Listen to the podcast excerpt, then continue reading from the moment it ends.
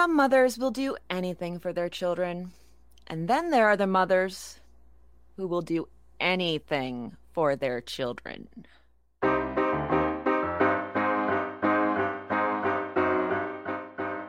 You're listening to Old Timey Crimey, crimes from the golden age of yesteryear. Now, here are your hosts, Christy, Amber, and Scott.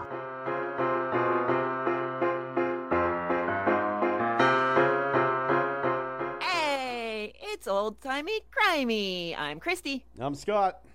And I'm Amber. and we are here once again with you this week to bring you your weekly dose of historical crime from the battle days.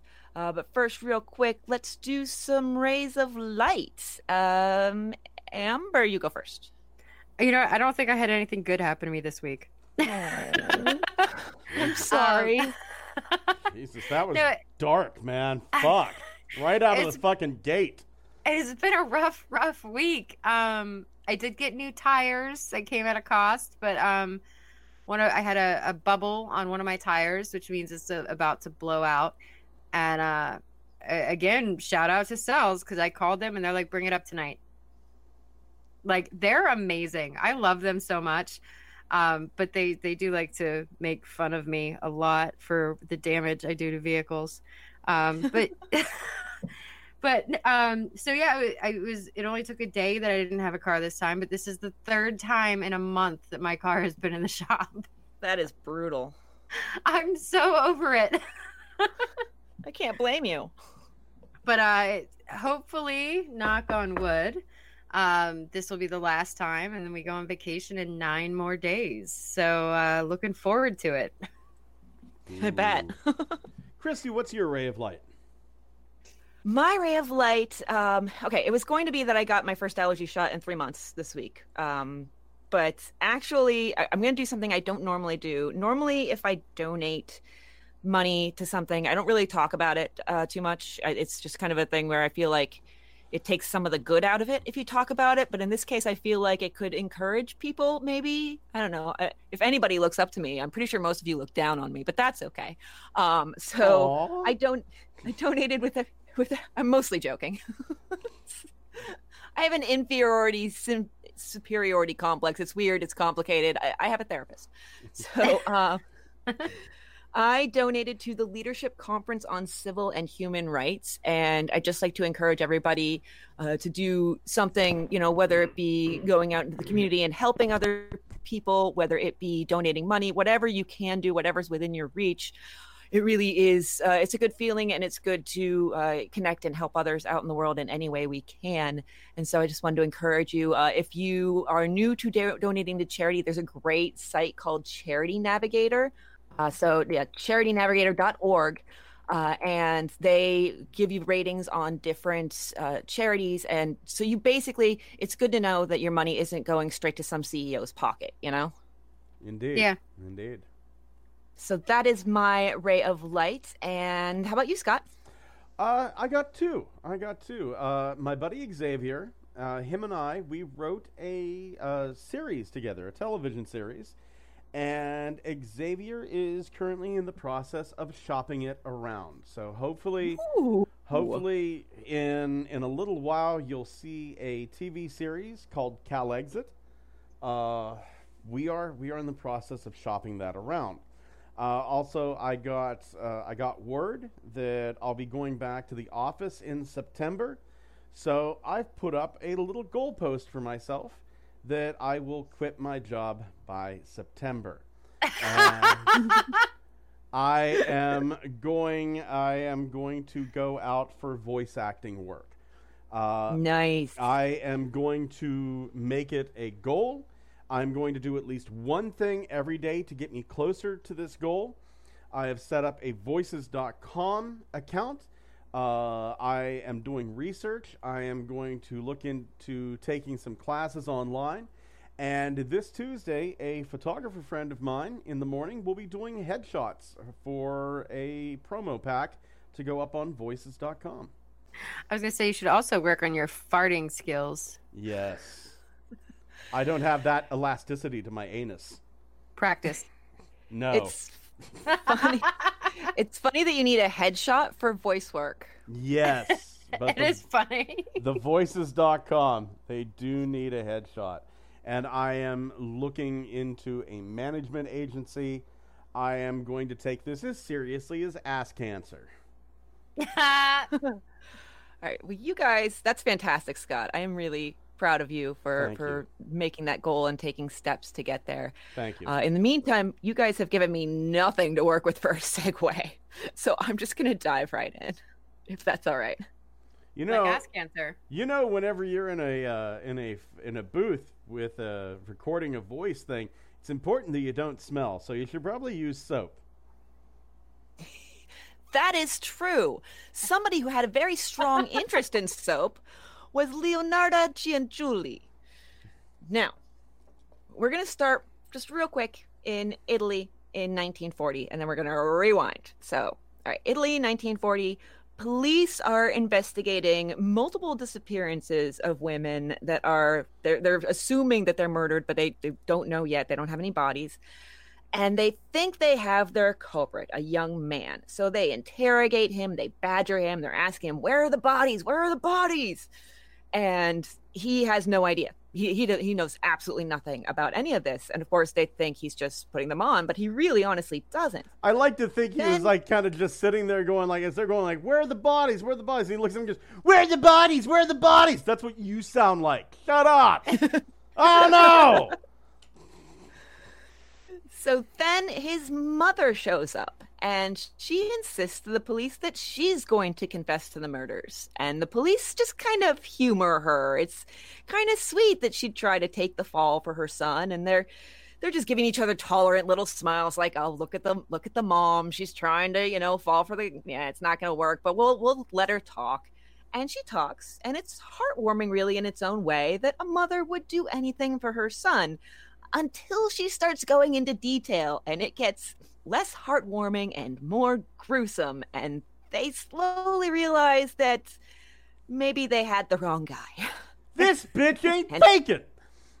This bitch ain't faking. So let's talk about we're going to talk about more than leonarda cianciulli's early life. We're going to talk about before she was even born but she was born in 1894 in montella in the province of Avellino in the south of Italy. Uh, it was a small town. The population's only around 7,000 now, so I don't imagine it was very much then. This town is home to the convent of St. Francis at Folloni. In 1221, apparently St. Francis uh, came by the town and was looking for shelter, but nobody would house him because they feared leprosy. And so he and his his followers they they slept under a tree the tree sheltered them from the snow and so they built a, a convent there because so uh, this is the town where leonarda cianciulli's mother uh, amelia denolfi i did see her called serafina in one place i don't know how you get from amelia to serafina i, I how It was Maybe a a man middle that name? wasn't listening. yeah, Probably. Aw. no she's we don't have an exact age for her. It, it's it's it's said that she was of about the age to get married. So mid to late teens she's pretty. She's from a good family. She had a good dowry which of course was important in those days. And uh along comes this man called mariano cianciulli. He is not of her status in society and he is not happy about that. He starts getting obsessed with her. He starts stalking her and then one night, when she's on her way home from a dinner party, he pulls her into the bushes and he rapes her. oh christ and it gets worse It gets, oh, yes, it gets worse. It gets it's worse. appallingly worse. like a lot of people would go rape as bad as it's gonna get no because of backwards fucking culture it gets worse exactly. Of course, we're in Italy. I don't think everyone in Italy is Catholic, but back then, I'm pretty sure just about everybody in Italy was Catholic. And she, of course, is afraid of her family's reaction to what's been done to her. But she can't hide it forever because guess what? she's up the spout She's up the spout. She is pregnant, so it becomes known. Her parents are furious. They she won't tell them who it is. She just gives them the bare minimum and they are saying, "We're going to go and we're going to visit every single suitor you have had and we're going to find out who did this to you." And so finally, she's she's this is going to be hugely humiliating. That's so embarrassing. I mean, we thought our parents embarrassed us when we were teenagers. Dear God. Wow. Yeah, this is oh fuck. Yeah, this is bad. Yeah, so all that pressure leads her to tell them Mariano Cianciulli's name, and so they summoned his family to their home, and I'm sure she was I'm sure all the blood just dropped right out of her face when her parents said, You have to marry her. Marry your rapist. Exactly. It's horrifying. It's absolutely horrifying. And is, is it is it any wonder this poor woman, not not to spoil anything, but uh, it, it is an important part of her youth. She tries to commit suicide twice. well, Leonarda does. Yeah, but uh, I wouldn't, I wouldn't, I wouldn't have, uh, I wouldn't have denied uh, poor Amelia that. Yeah. I mean, honestly, Yeah. she, she well, was miserable. and you know what? Uh, Amelia did better than I would have because that's grounds for murder, as far as I'm concerned. yeah, Um, absolutely, yeah. yeah. He would he would have been dead before the baby was born if that were me. I'm just saying. if there were justice in the world, honestly, we would be talking about the murder of Mariano Cianciulli. Honestly, right? honestly, there, I, I am not pro death penalty, but whenever you're a rapist, whenever you're a child molester, I am willing to say pro death penalty in those two choices. At least a murderer, excuse me, at least a murderer has the decency to take their victim off this earth. I say death penalty for child molesters, death penalty for rapists because it gives the victim some closure. I mean, I don't know if you can ever truly have closure, but it's still, it's. I'm not necessarily pro death penalty for any cases because it's so irrevocable, but it's it's definitely a damn sight better than having to marry the bastard. See, as as long as that person's alive, I get the feeling like there is there is no there is just no peace for you. There's no peace for you, and Well, no, that's that's survivors of rape can find peace, even that per, if that person is alive. I, w- I would I would argue with that because that I think you're you're you're maybe not giving the human spirit enough credit. maybe, maybe, maybe I'm not. Maybe I'm maybe I'm just have my eyes open. I've been looking around for the past six months.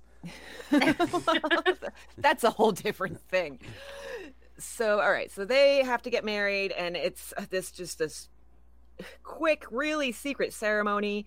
And by the time they get married and say the vows, that's the first time she's spoken to him since the night he raped her. I mean, oh dear God. Mm.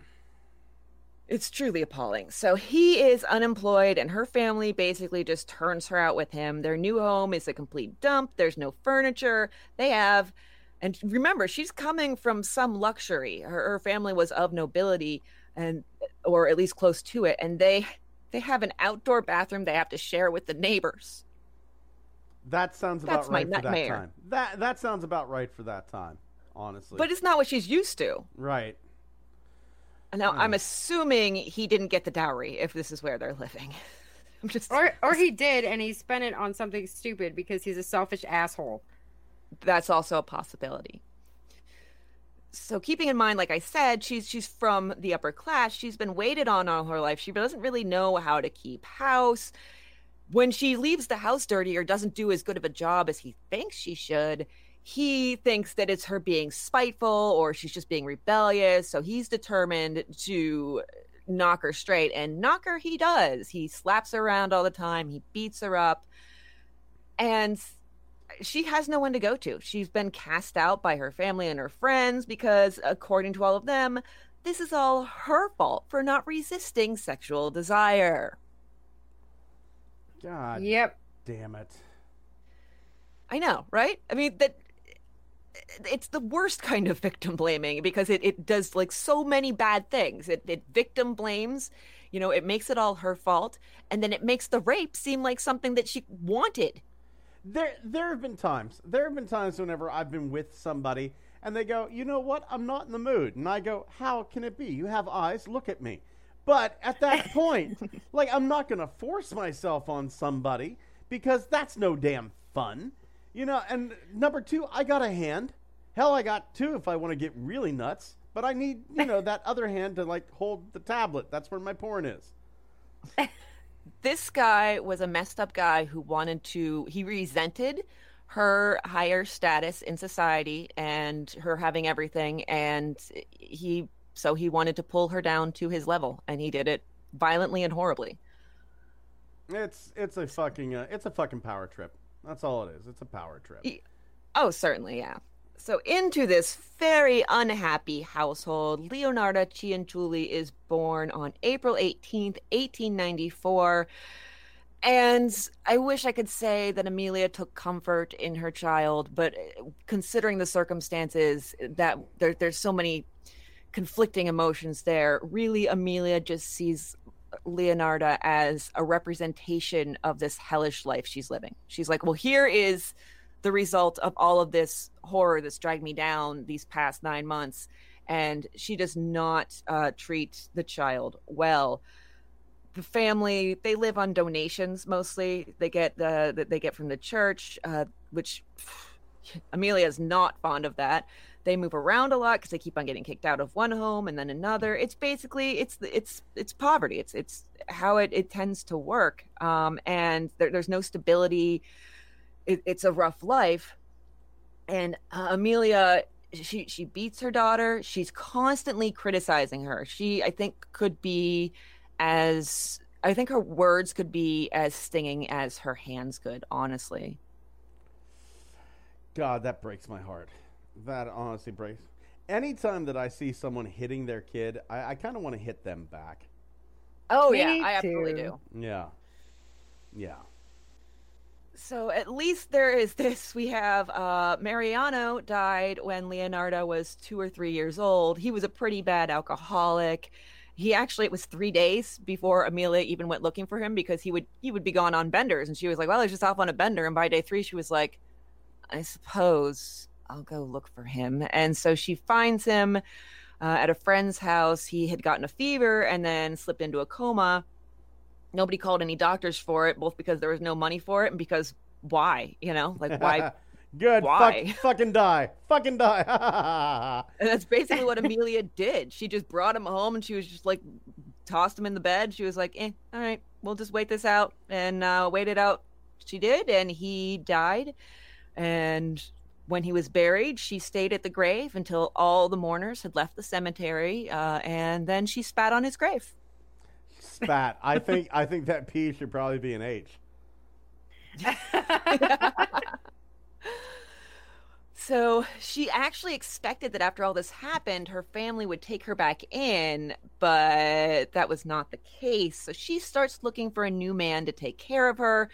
In the process of this, she's really neglecting Leonarda, uh, and you know Leonarda's basically left to fend for herself. This this toddler, but the whole finding a new man thing doesn't go how she expects. Basically, people look at her as men look at her as either a one night stand or the men that uh, you know the basically the, the men that could marry her are single and remain are basically just like cast offs of society and she doesn't want that so she eventually does find a man uh, who can bring in some money but boy can he ever spend it too. And leonarda's neglect just gets worse the abuse gets worse and before she was even a teenager as scott mentioned she attempted suicide and then she attempted it again at 13 um, she will just go ahead and say that uh, her knot tying skills were not uh, good enough for the for the job. So that's Good thing she wasn't a Boy Scout. Was it really? So- was it really a good thing? Well, I mean, up until a certain point, until about 1939.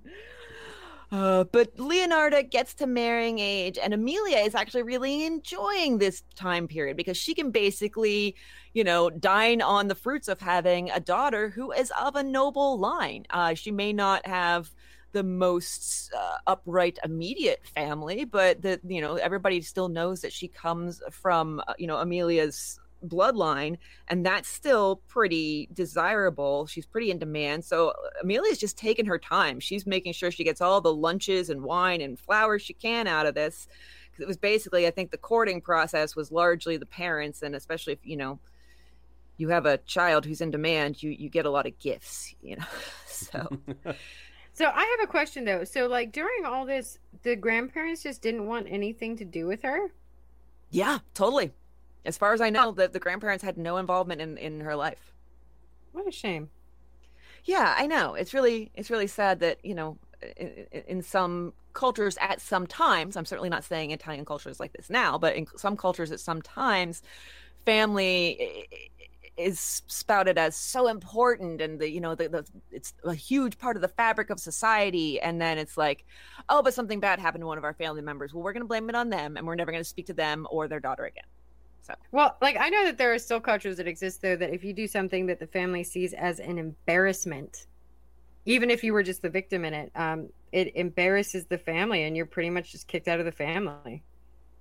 Yeah, yeah, it's really, it's really, really sad. Uh, so in 1914, Leonarda is about 20, and this whole, you know, Amelia's attempts to get her married off, she hasn't been communicating any of this to Leonarda. And as a result, Leonarda's just like, well, fuck this. I'm 20. I'm I'm like one month away from being an old maid in my culture. So I'll just go out and I'll do it on my own. I'll find a guy and she does. She finds Raphael Ponsardi. He is a government clerk. Uh, he doesn't. It doesn't make a ton of money, but it's a stable job. Essentially, it'll be a stable life, which isn't really something that she has had up until this point. She tells her mom, and uh, Amelia just dismisses her outright, but doesn't bother. You know, she says, "No, no, you're not marrying him," but she never bothers saying, "I'm working on it. I'm I'm on this. Just let me take care of it. She just says, No, you're not marrying him, and then moves on with her life. So Leonarda's like, Well, I guess I'll move on with my life. And she does go and get married to Raphael without her mother there. At that point, they had apparently the uh, they planned for her to marry a different man. Yeah, they definitely wanted somebody a little higher up uh, in society. And I, I don't know if they had one guy in mind, but they certainly had a bunch that they were looking at, probably so that Amelia could, you know, like get that free lunch. Yeah. Ride them coattails, So- yeah! exactly. so Leonarda comes home to get her things, and her, here is a really a breaking moment in her life. Her mother curses her marriage. Now, this seems like such a small thing to us. If, if if somebody came up to you and said, "I curse your marriage," you would laugh in their face and say, "Okay, go go talk to somebody else or something," because that's that we don't believe in any of that. But superstition was a big part of their lives then, and she had grown up with it. So to her, this curse was real. This was reality. As soon as her those words left her mother's mouth, her life and her marriage were doomed. Just, I'm sure there was something to do with salt and pig fat and hanging shit over a door. This all could have been solved right then and there. Yeah. For her, one part of it was that it finally really drove it home. My mother hates me. If she will say those words to me on this was supposed to be one of the most hopeful days of my life, she must truly hate me. So there was also that emotional break in addition to the superstition. I Yeah, because I up think she- until then, her whole lifetime, I think she's been showing her how much she hates her. yeah. So I was I was gonna say I don't think it's any big surprise that her mom hates her. Like, it's just like, yep, okay, yeah, I get it. keep in mind she's still pretty young and probably growing up Y- you know how normal growing up is whatever you're born into? And it's not until you you start seeing what other people's normal is that you realize maybe my normal isn't what everybody experiences. So that hatred that her mother you know displayed for her she might have just assumed well everybody's mom hates you until a certain age and you know it, I, I honestly think it can take a long time and it, it can take a breaking point like that like your mother cursing your marriage in a very superstitious culture to really drive it home honestly i believe it Fair enough. Fair Um, enough. so you know uh, and her mental health is pretty poor from growing up in in the situations that she grew up in and then her physical health starts to go she gets headaches she gets seizures it's likely they're from epilepsy uh, but she assumes of course uh, and this is going to be a running theme in her life, that this is the curse in action. Uh, so she doesn't go to a doctor. She never tries to find any treatment because she's like, well, it's just the curse. Can't do anything about it. Here, I'm just gonna, you know, like have seizures. I wonder how much of this though is psychosomatic. Well, all right, I was going to save this for the end, but I'll bring it in now. She did have the seizures, and doctors later, much, much later, would speculate uh, with her abusive upbringing if there'd been a Head trauma. Motherfucking head, Head- trauma. head trauma when she was getting knocked about by her mother. There Yep. it fucking is. Head trauma. There it is. Just I I think they should weld a a uh, a large helmet to your head whenever you're born, and that's just the way it is from now on. Everybody, everybody gets a helmet.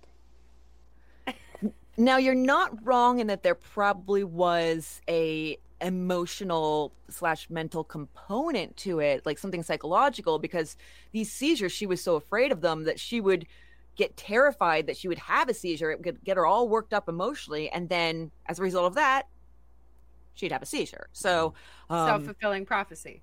exactly. Not yes. only that, There I'm sure those somebody went to her and said, "You should go see a doctor about this." There's a no doctor that can cure me. and she went. She went to psychics. She went to a lot of psychics. Yeah, yeah. Well, she did eventually, um, pr- pretty soon here. Uh, but in the meantime, she the problems are just adding up. Uh, her husband Raphael is not doing well at work, and it is kind of in a roundabout way a little bit her fault, sort of. It's both of their fault, uh, but I don't think they could have expected this. His superiors were all uh, friends with, you know, or at least acquainted with the nobility. So the fact that he married her when some of the people in the noble class wanted her for their children, um, sort of cast a, a, a black mark on his record, and he's not really able to get promotions. And so it's it's kind of a uh, a sucky consequence of their marriage. Damn. Shit. Damn. Yeah, right? So when things aren't going well and you're superstitious and terrified of a curse, uh, even though you're terrified also of the Romani uh, people because your mother has given you horror stories all your life, um, you might go to a Romani fortune teller, even though, uh, or possibly because her father is part Romani. So she actually does have some of that blood running through her and the superstition i think was strong enough to just drive her right to their door I'm I'm going to give some advice to all the bullshit psychics out there. I I don't believe in one of you. Number 1. But number 2, you have the ability to do some sort of good with your evil fucking lying life. Here's what you do. Tell us how you really feel. Psychics are, are just bullshit. Absolute bullshit. Um, I do believe in psychic phenomena, but I don't believe that there are people like, like you know, oh, the lady down the street who has a fucking cardboard sign out in front of your house that comes in and tells you, "Ooh, I I see that there's a female person in your life that's passed away within the last twenty years." Well, no shit. um, I, I imagine you could probably find that on Facebook, couldn't you? There here's the chance you have to do some good. A woman comes to you and says that her mother has cursed you. All you gotta do, just give her some bullshit reason to, to remove the curse. Go, oh yes, I, I can see in your fucking tea leaves and your palm and the bottom of your foot and the way that you breathe that yes, your mother has cursed you, but here's what you do to lift the curse. To lift the curse, cut three onions, uh, sing Ozzy Osbourne's Bad Bone movies on the night of a full moon, and then go see a fucking doctor, and the curse is lifted. yeah right one would wish that that had happened but instead oh, the fortune teller first said it actually calms her down a little bit and says you're going to live a, a very long life In And then hell! add- and, and- and then she adds, not the hell part, but you'll li- outlive all your children. Why would you do that? I know. It's terrible. Just say Oh. you'll die happy and loved, surrounded by surrounded by those uh, that are you're close to, and and that'll be twenty dollars. Come back again next week. Cross my palm with silver, because fuck my life. I I haven't got a real job. They, there must have been some spiteful, bitchy, just cruel uh, palm readers out there because not a one of them ever actually gave her real good news. Not a one. That, and just because somebody wanted to keep them keep people coming back to them, you know, now now people have to be soap bars. hey, spoilers. Yeah. you know, whenever they see the title, you know, I'm, I'm imagining they're going to figure out what's going on. Oh, I was debating between whether I was just going to put her name in or whether I was going to put that part in or not. Because sometimes long titles can be hard to read anyhow, and that's a lot for a title. But we'll see. um, so she does actually have a lot of trouble getting pregnant. It, it takes three years for her to get you know get good and knocked up. And then of course with everything that it, you know between the curse and the fortune teller and her her seizures and her anxiety which uh, is not ramped up to 11 she starts having more seizures because of how anxious she is. And more seizures equals falling and then she has a miscarriage. It's just like the the uh, the song goes: "More seizures, more fallen." yeah that's exactly it. Those are the exact lyrics. Hmm so Leonardo and Raphael they decide they're going to try to outrun this curse or mi- misfortune in general um, and start start fresh in 1920 and they keep moving for an entire year after that. They're just basically like doing agricultural work living a little bit rough but in those days a lot of people lived pretty rough and it to the, to the extent that it wasn't considered that rough and they eventually end up in the town of Lauria, where Raphael's family lived. And this is over 100 miles from where they started in Montella. And for a while, things are actually looking pretty good. They put down a little bit of money on a house, they get jobs, they even start trying for kids again. And Leonardo actually starts feeling like maybe she outran it. Maybe maybe she got away from the curse. Maybe distance was all she needed. And sure enough, in 1922, um, her first their first child giuseppe is born and she dotes on this kid. He is um, an absolute miracle baby to her uh, and so she wants to give him absolutely everything in the world and one way that she thinks she can do that is to give him financial security.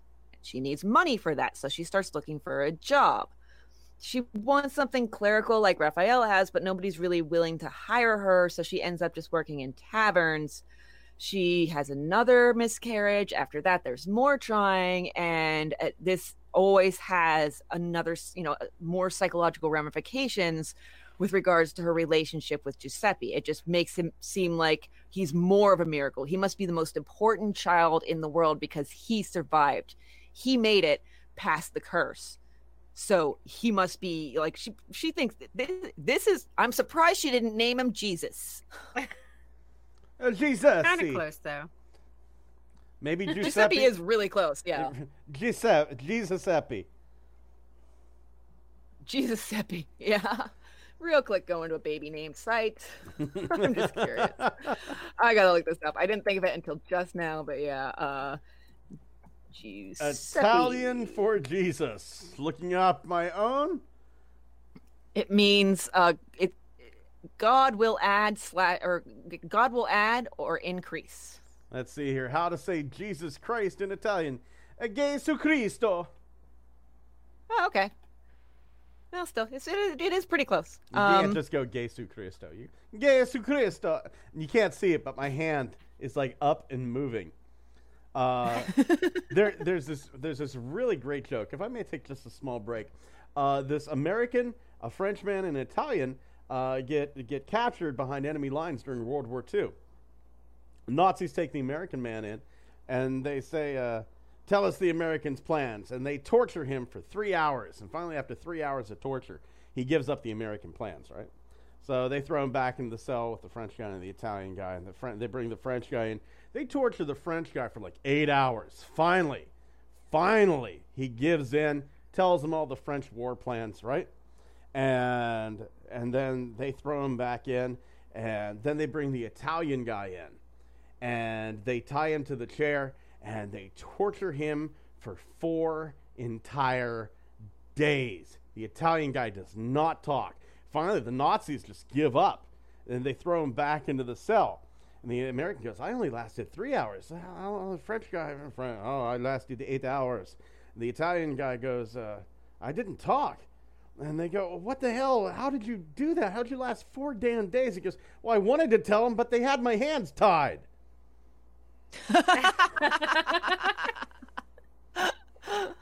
oh gosh.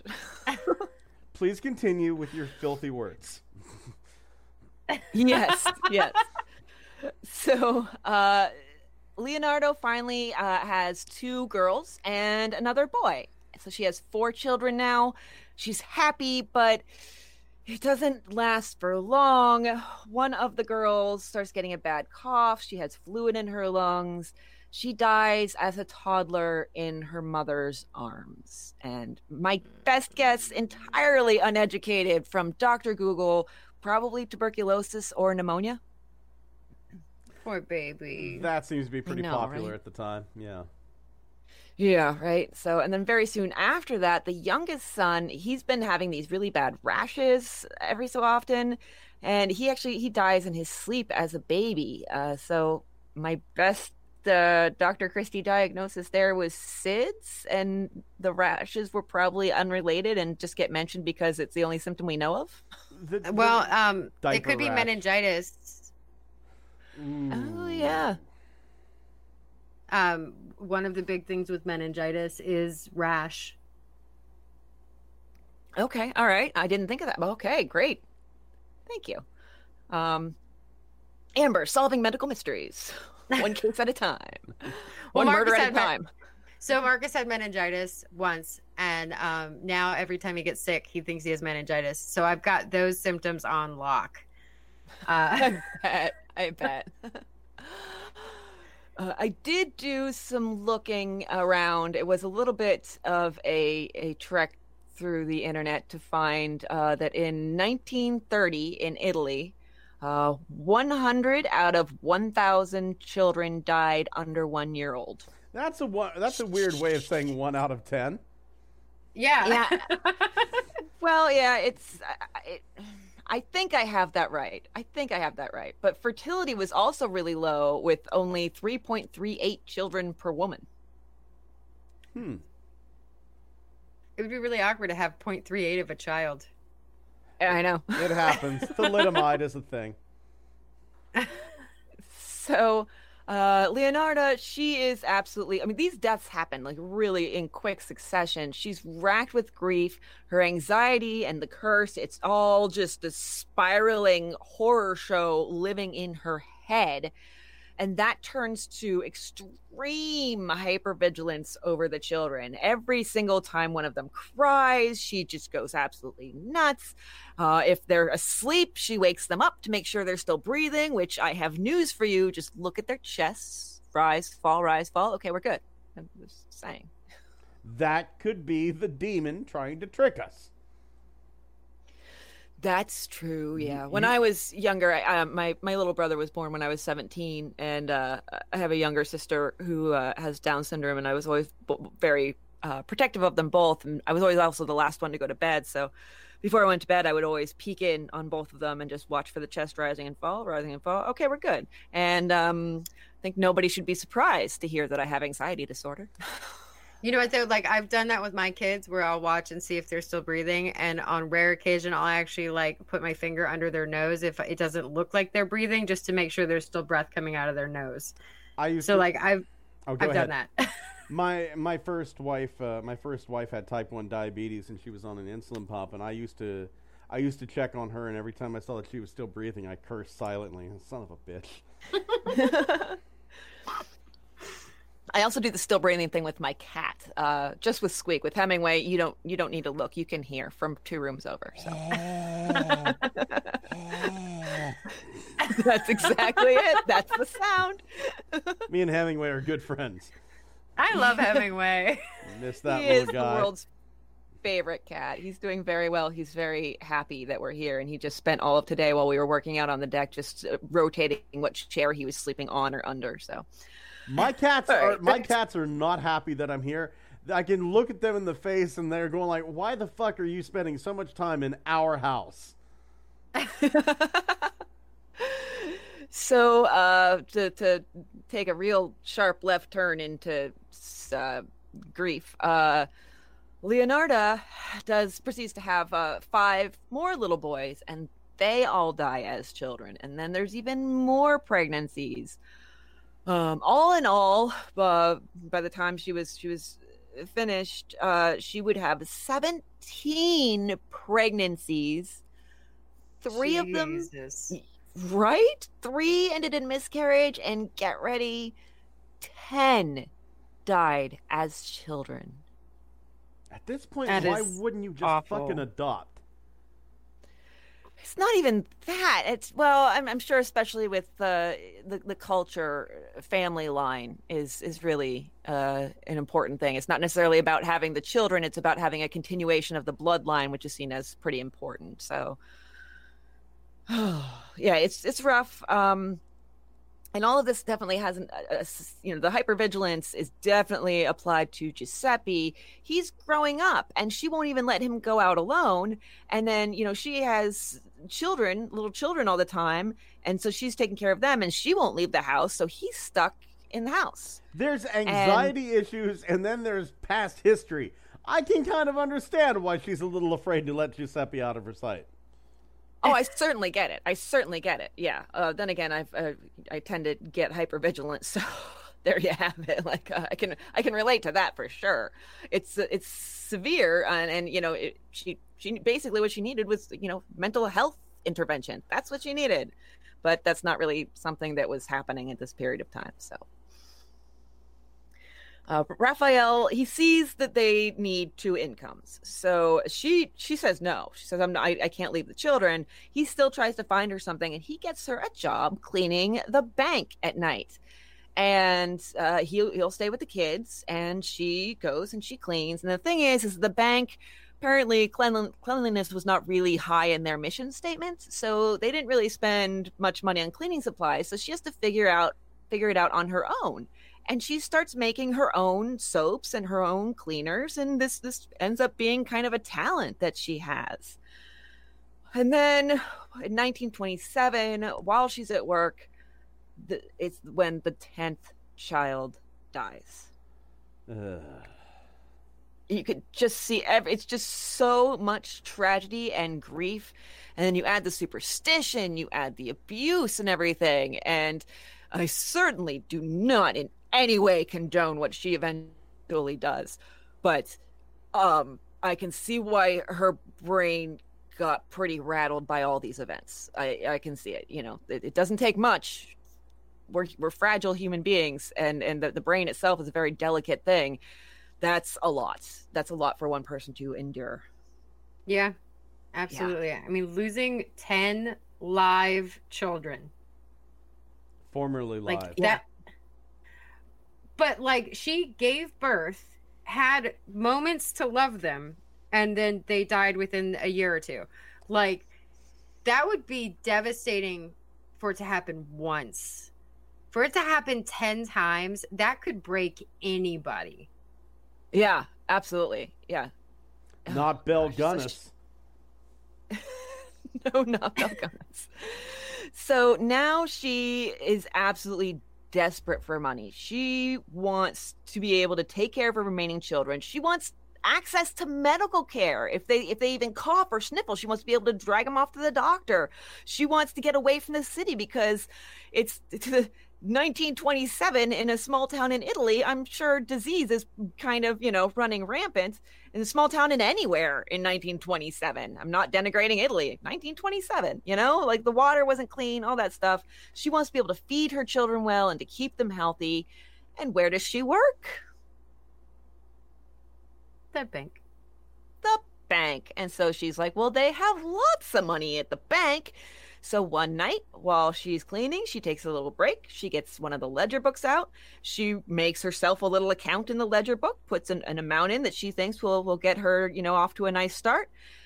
And when she comes to draw the money from the account, they've already pinpointed that this is a fraudulent account and she's arrested for well, fraud. So I didn't really think that through, did you, there, lady? No, not really. Uh, so prisons for women in Italy at that time, it's a pretty grim situation. They had they'd actually worked to revamp the prisons for men, uh, but they had just not really gotten around to fixing the women's prisons, so they were basically still just dungeons from like medieval times.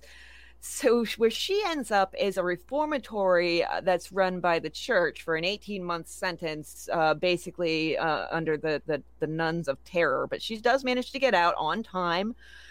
And when she comes back, Raphael had lost his job, uh, probably because, you know, they don't want the husband of somebody who committed fraud in a clerical role.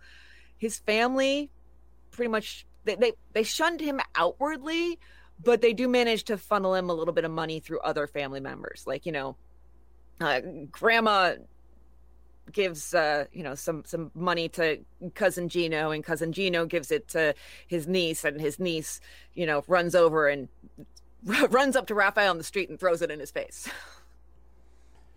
I don't know. Damn it. I didn't realize Italy was this complicated. Really, really, all that I know about Italy is what I've learned from Super Mario Brothers. Oh I man, don't, I don't think that's a that's a solid education there. no. I just, I just know that, that, that one time out of eight, you're gonna find a princess in a castle, but it's usually the last place you look. oh god. So they have this little bit of money and they're on the move again. They need to get out of town, they need to start fresh somewhere else. So they end up in Lacedonia. Uh, he gets another clerical job, and this job, this is pretty sweet. It comes with a nice little house and everything. It's not quite, it's not, you know, really in town. This is good things happening. And she even she gets pregnant again. And of course, with the pregnancy come all of her fears of the curse also. And so once again, she trots herself over to a Romani fortune teller. And this one tells her in one hand, I can see prison, in the other, a mental asylum.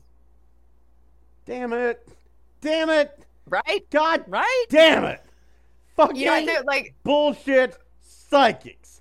God damn Okay. it!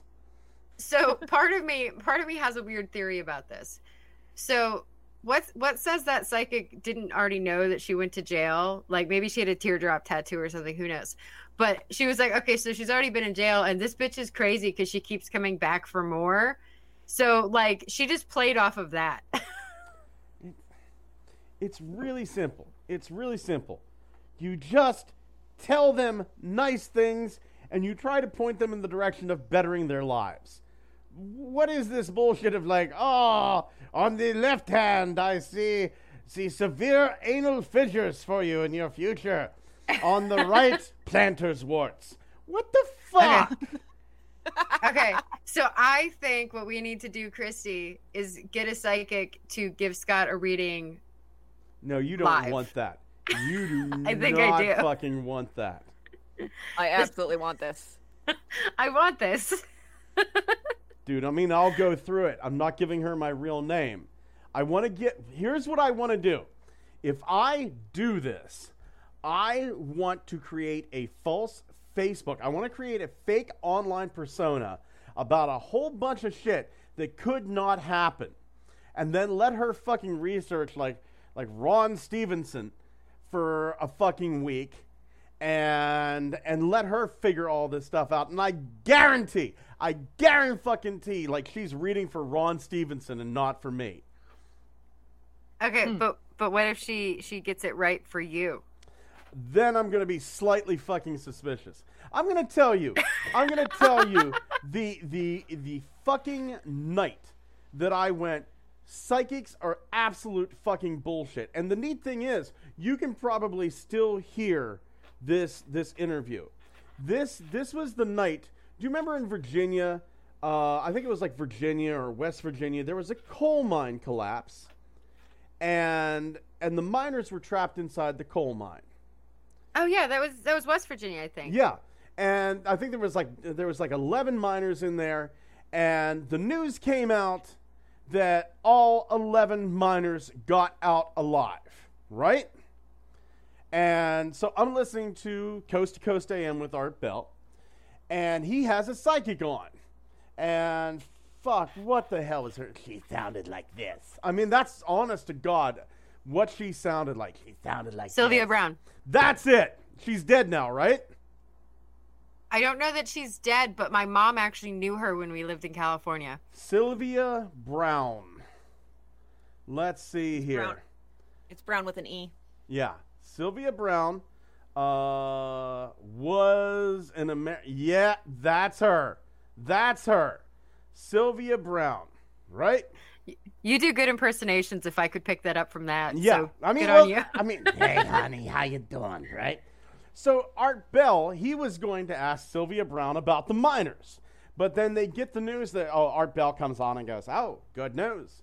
Uh, all the miners got out alive." And he go, he turns to like Sylvia. I imagine so because it's fucking radio.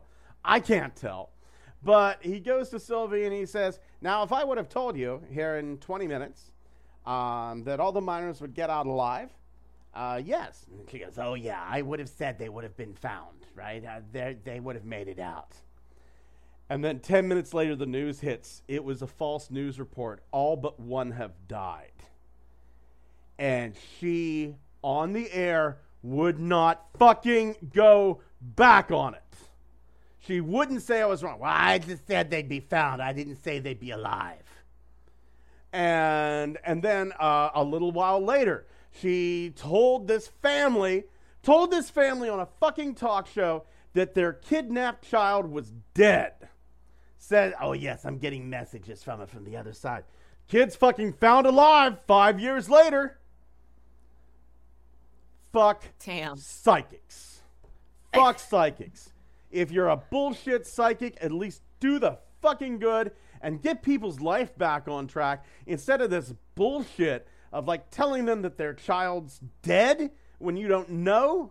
Fuck them and fuck Sylvia Browne. She's in a special place in hell. Okay, getting back to thank you Wow. for the rant. That was impressive, Scott. I have passions, and this is one of my passions. It clearly is. Because it's this thing. So- I, I, I like paranormal Oh, phenomena. I'm sorry. This is it. I'll be done here in a second. I love paranormal phenomena. I, I I've had several experiences myself. Uh, UFOs, psychic phenomena. I love all that. But whenever you monetize it and turn it into bullshit like Sylvia Browne does, it makes study of it fucking impossible. Done. Okay. Okay. God, I need a cigarette and a drink after that. Jesus, Scott. that was intense. This episode is sponsored by Podcorn.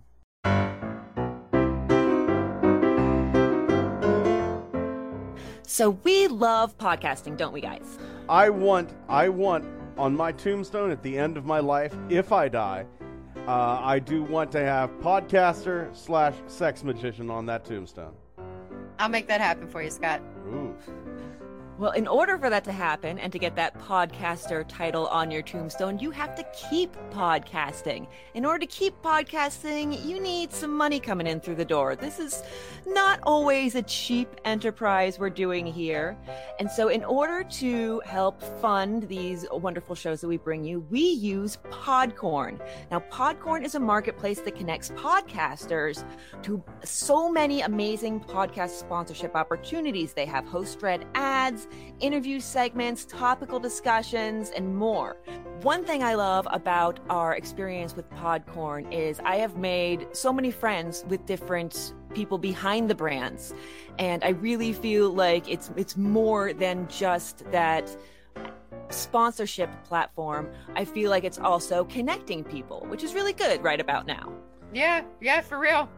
So, with Podcorn, you never give up any rights to your podcast, and Podcorn will support you at every step and make sure you're protected and compensated for the work you do for brands. Uh, one thing that I really love is just getting on Podcorn and scrolling through all the different new sponsorship opportunities and finding the one that's right for us.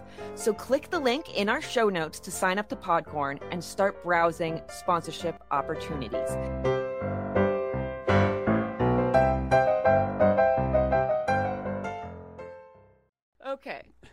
Leonardo's pregnancy. Leonardo. I knew I was going to do that at some point in time. Michelangelo, Donatello, Raphael. Guys, Hey, guys dilate some eggs. shit, I'm worried. I very shit. nearly shot rum out of my nose.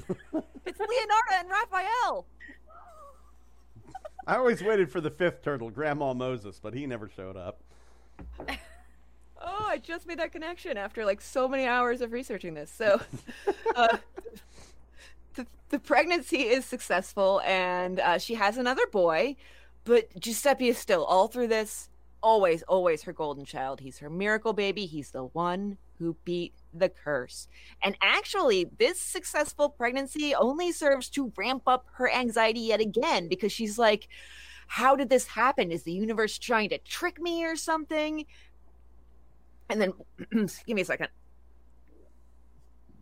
That was a weird burp. Okay. Yeah, it was a weird burp. That kind of sounded like the uh, magical farting.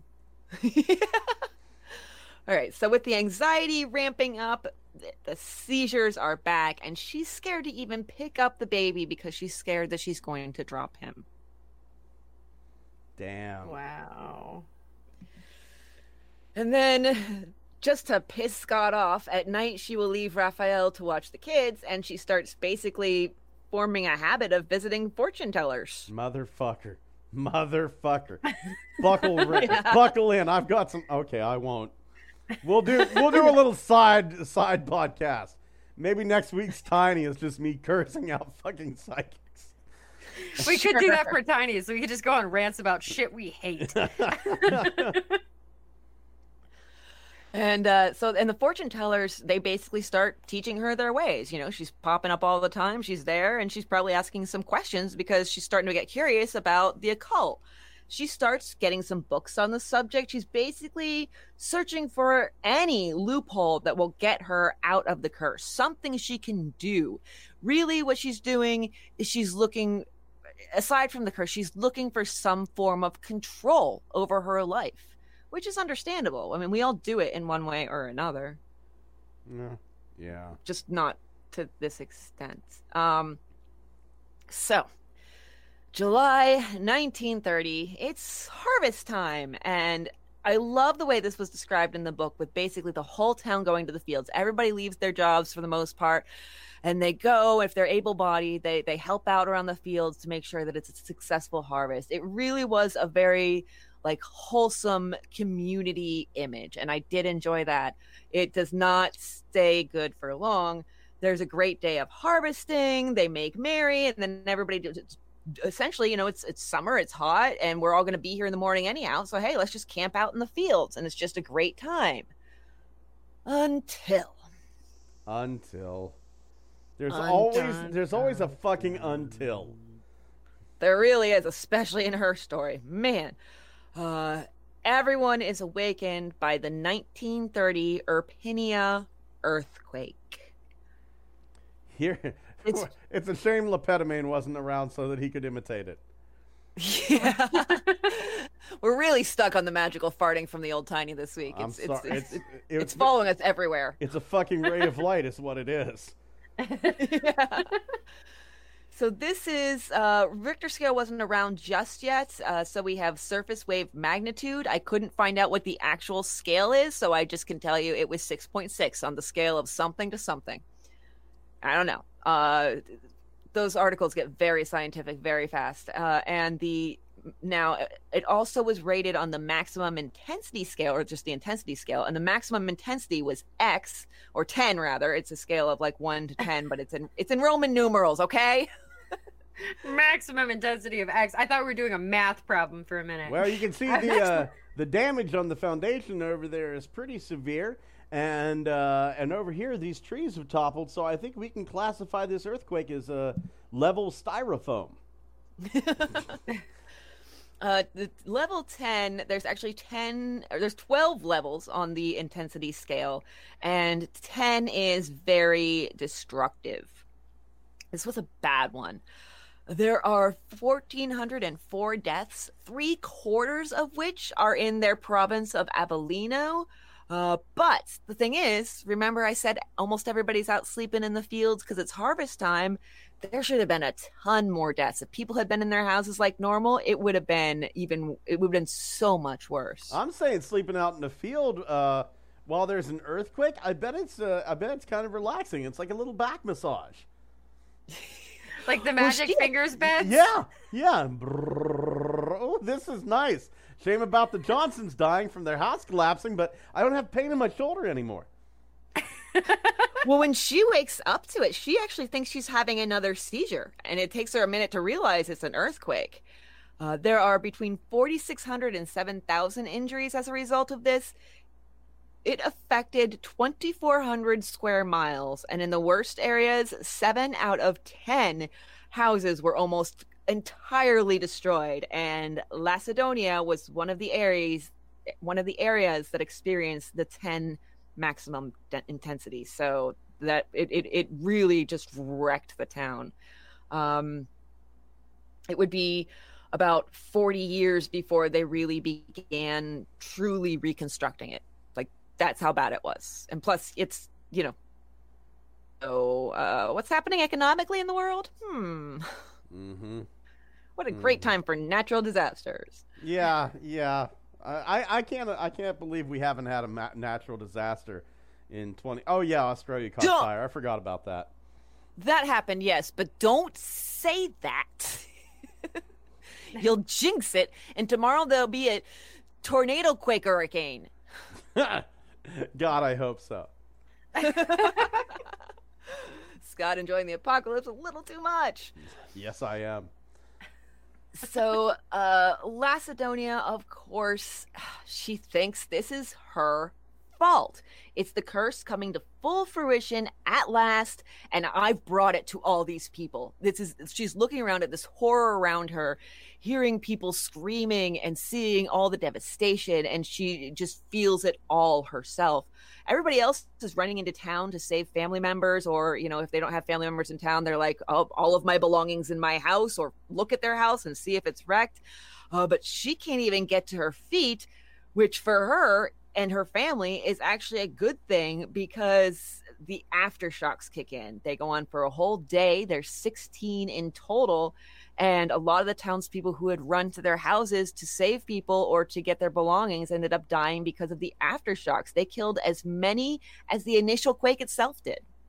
Wow. Damn. Yeah, it's rough. So, pretty quickly after that, especially with all the guilt she was feeling, uh, they flee and they go to a town called Correggio. It's over 400 miles north of, of where they were in Lacedonia. So they're really looking to put some distance between them and everything that happened. Now, Lacedonia is in the province of Reggio Emilia, Italy. Obviously, still in Italy. I don't know why I needed to put that. Um, in 1910, the population was 70,000, so it's not it's not a super small area, but it's it still I think has that small town feel.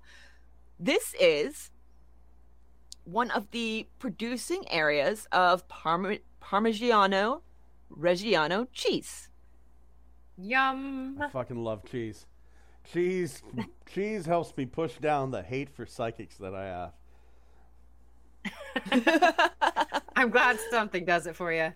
Uh, right? Like one uh, of my, also, one of my uh, favorite meals, one of the... cheese sandwich, horseradish sauce. I don't think about psychics for like five, ten minutes. Uh, also, uh, one of the areas that produces Lambrusco wine and balsamic vinegar. So you can have a great Ooh. meal. Yum! Right? Mm-hmm. I got hungry just reading the Wikipedia article. Now, Correggio treats them pretty well because everybody in in the country knew about this earthquake and people are fleeing their towns and ending up in other places. So everybody in Correggio, when they arrived, knew, you know, here's some more earthquake ref- refugees. They get Raphael a clerical job. Uh, the family rents a little house in town that there's a little general store that's kind of like attached to it, but it's an old, it's defunct, it's no longer in use. And the kids actually start making friends and they can spend some time with them because essentially after the earthquake, Leonarda was like, well, fuck universe you've shown you you've shown me your worst and and also you've made me feel as helpless as possible so if there's nothing i can do so i may as well just let my kids do whatever the hell they want. And life life does actually start to turn really good she starts to have some optimism about the future she has these weird conflicting feelings like this earthquake was horrible and it was my fault and it's the worst thing that ever happened and it, it, it's all because of me but also maybe the earthquake was it maybe that was the re- final result a curse and I'm free now. I, I say if the curse throws an earthquake at you, yeah, I'd say you're pretty free of it at that point. But here's the thing. Once again, bullshit psychic phenomena, this whole curse, it, anything that happens bad in your life, you're going to see it as it's the curse. Okay, so how That's how many exactly people what happens? Yeah.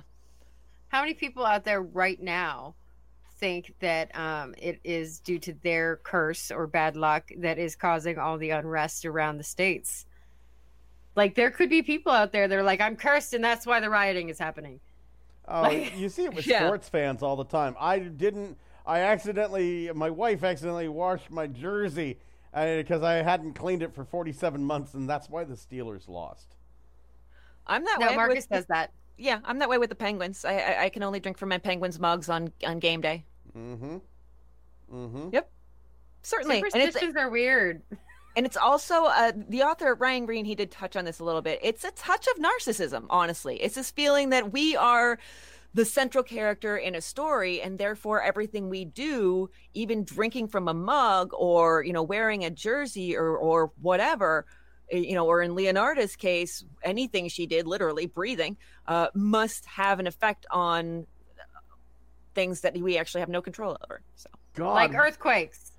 God, like you guys have known me for years. Who would have thought during this podcast I was going to be the voice of reason?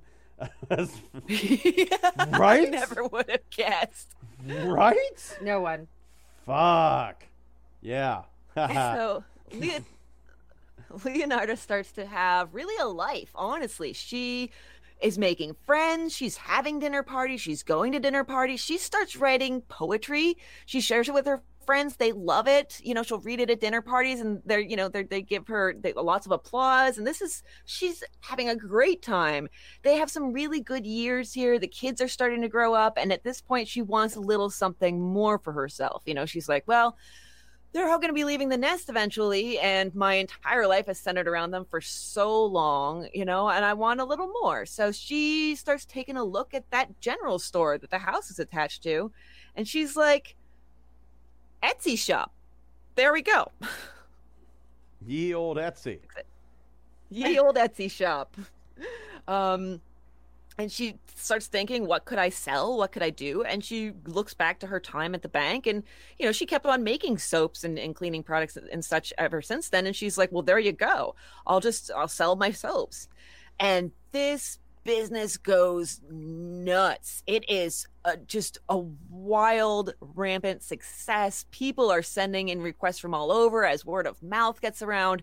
It's exactly every business owner when they first start up it's what they dream of. They may not admit it. They may just be like oh i just want to you know i just want to be in the black. I just want to make sure i'm not you know losing money. But what they really want is that thrill of absolute success and that's what she gets here and it's just kind of this is this this is the high point people enjoy it It's all downhill from here. and whenever we say downhill, I mean like the fucking cart goes into a goddamn lake, gets sucked into a whirlpool, and straight into the depths of hell. right?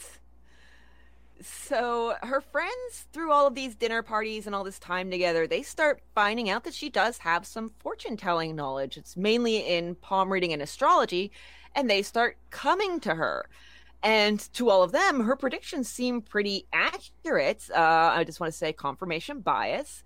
Uh, if you don't know what it is, go ahead and look it up. And then basic word gets around, and soon enough, everyone in town is coming to her, uh, not just for fortunes, but also just for advice. Um, even the Romani will stop by the shop uh, on their way through town. They'll bring her gifts. Uh, it, basically, they her soaps are too expensive uh, that they don't have the money, so they're like, "We'll, we'll barter," and they have many things that she wants. They have all kinds of little, you know, occult and prognosticating books and tools and, and such. So they they trade her with that, and she starts developing this. It's a it's an occult library that Rupert Giles would be jealous of. I mean, she Ooh. really, yeah. Harry Who thought I would get a wet, Buffy reference in there? Harry Price's wet dream. Yeah. And this becomes her new obsession. As we can see, she's pretty prone to getting obsessed with things. And the two constants in her life, the two things that she centers her life around at this point in time are folk magic and Giuseppe. It's Yeah. essentially, yeah, yeah. And totally it's normal. Do you think That's one- totally normal. Do you think maybe one because of the other? The folk magic because she wants to keep Giuseppe safe? Oh, absolutely. Yeah. This is how she is trying to protect her family uh, and, you know, people that she loves. And it also gives her that feeling of control that she so desperately wants and that provides her some, some form of comfort. So, yeah, absolutely. It, it, it, it's for sure, you know, she's drawn to it because she's like, here is my way of controlling the universe, of beating back the curse, and of, of protecting my child. So at this point, she is now doing more than just fortune telling with all this newfound quote unquote knowledge. I'll just do that. Um, she's making uh, abortifacient teas, uh, health elixirs, spells of various kinds, especially, of course, Scott hit it, hit it right on the head protection spells. That- Khajiit has kind of wares becomes- if you have coin. yeah.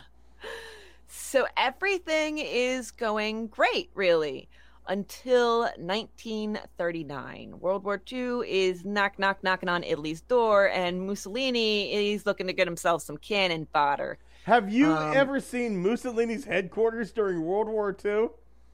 No, Oh my God! Look it up. Look I'll it look up. it up real quick. It is, honest to God, it is the closest thing to a uh, an evil villain's secret lair. Oh, shit! Right? Holy shit!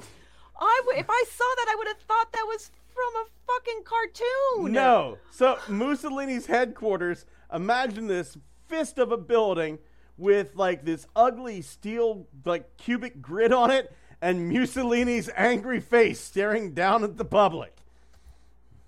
that is terrifying. Right? My God. Right? Ah, that is insane. Wow. Okay. So, whoa. I don't blame her for being afraid. I, I never thought I would have nightmares about a building, but I think I'm going to have nightmares about a building. Right? It's definitely it's definitely a statement piece. Like you're not gonna forget that. yeah, for sure. For the rest of my life. Imagine having to live in the house across the street from that. Oh, God. okay. So, somehow I'm going to continue on. I don't know how with that image in my head. Oh, boy. Okay. So, Giuseppe, you know, he's young. He has this combination of he wants to escape his uh, uh, very overbearing and also very fragile mother. And also, there's all this propaganda that essentially being a soldier will somehow be both easy and heroic. And I would like to tell you that those things are definitely mutually exclusive. if it's heroic, it's that by definition, it's not easy. We're not Cal L people. Yeah. So he sneaks away and he signs himself up without Leonarda knowing. And at first, no one, you know, at first people are like, they just assume that Leonarda knew. You know, Giuseppe would never do that without her blessing. And uh, after that, when they figure it out, they're like, I don't want to tell her. You want to tell her? No, no, no. I don't want to tell the, the, the fortune teller that her son, that she adores more than anything on this earth, is going off to war. But why not? because I'm afraid. So finally, she hears about it, and this, this is it. This is what all the tragedy and horror, the miscarriages, the children gone too young, the earthquake, all the years of study and spells. This is what it was leading to. She feels like she has reached this pinnacle of her life where all the all the threads are finally pulling together into this tapestry and she just needs to figure out what it's going to look like. So she goes to work. She is going to protect her child and she's going to do everything in her power to do it. Now, she is talking about death magic and protection spells here, and everything with those two, according to what I've read, I could be wrong, uh, hinges on the law of equivalent exchange. If you want something, you have to offer something that's equal in value. You can't get something for nothing. You can only get something for something. Something for something. Mm-hmm. Something for something. And the something that she wants is to save a life. So the something she's going to have to give is a life. God damn it. Just raccoons. Just fucking raccoons. Okay, like, okay, I get it. One human being does not equal like one raccoon. But if you want to save like a human being, I'm saying if you sacrifice 300 raccoons, there you go. That's got to be Even worth at that's least one human. Like I was really thinking about goats, and I was like, like three goats, I think would be equal life forces to one human. Three raccoons in a trench coat. There you go. Now that's just adorable. I'm not killing them. yeah, right. Uh, she also she needs a vehicle for the spell. She thinks about you know maybe giving him you know she many of her protection spells came in little bags or trinkets of some kind. But if he it's something he can carry, it's something he can lose. Uh, I'm sure you know any any mother with a teenage son or daughter knows how that goes, right, Amber? right. you hand it to them and you're like, I'm never gonna see that again. So. Nope. And now she, according to her own uh, statements, doesn't like uh, inflicting harm. So she also needs to try to make the death painless. She she's basically figuring out the requirements in her head. She's she, she, she's making a requirements document for this particular process, and she says one of the the next bullet point is well. I have to do it in my house. There's, there's, that's the only way I can do it so that I have the, you know, whatever ritual I do, I can do it in private and I don't just have somebody dying in the street. You know, that, that might raise a question or two. Nah. Just maybe. Nah, you'll be fine. Nah. So she figures out, uh, she, she gets that, the, the vehicle question sorted out pretty quickly. She looks at her strengths. She can make soap and she can cook. And soap goes on your outsides, food goes on your insides, protection inside and out. You're you're fully protected. It's it's foolproof.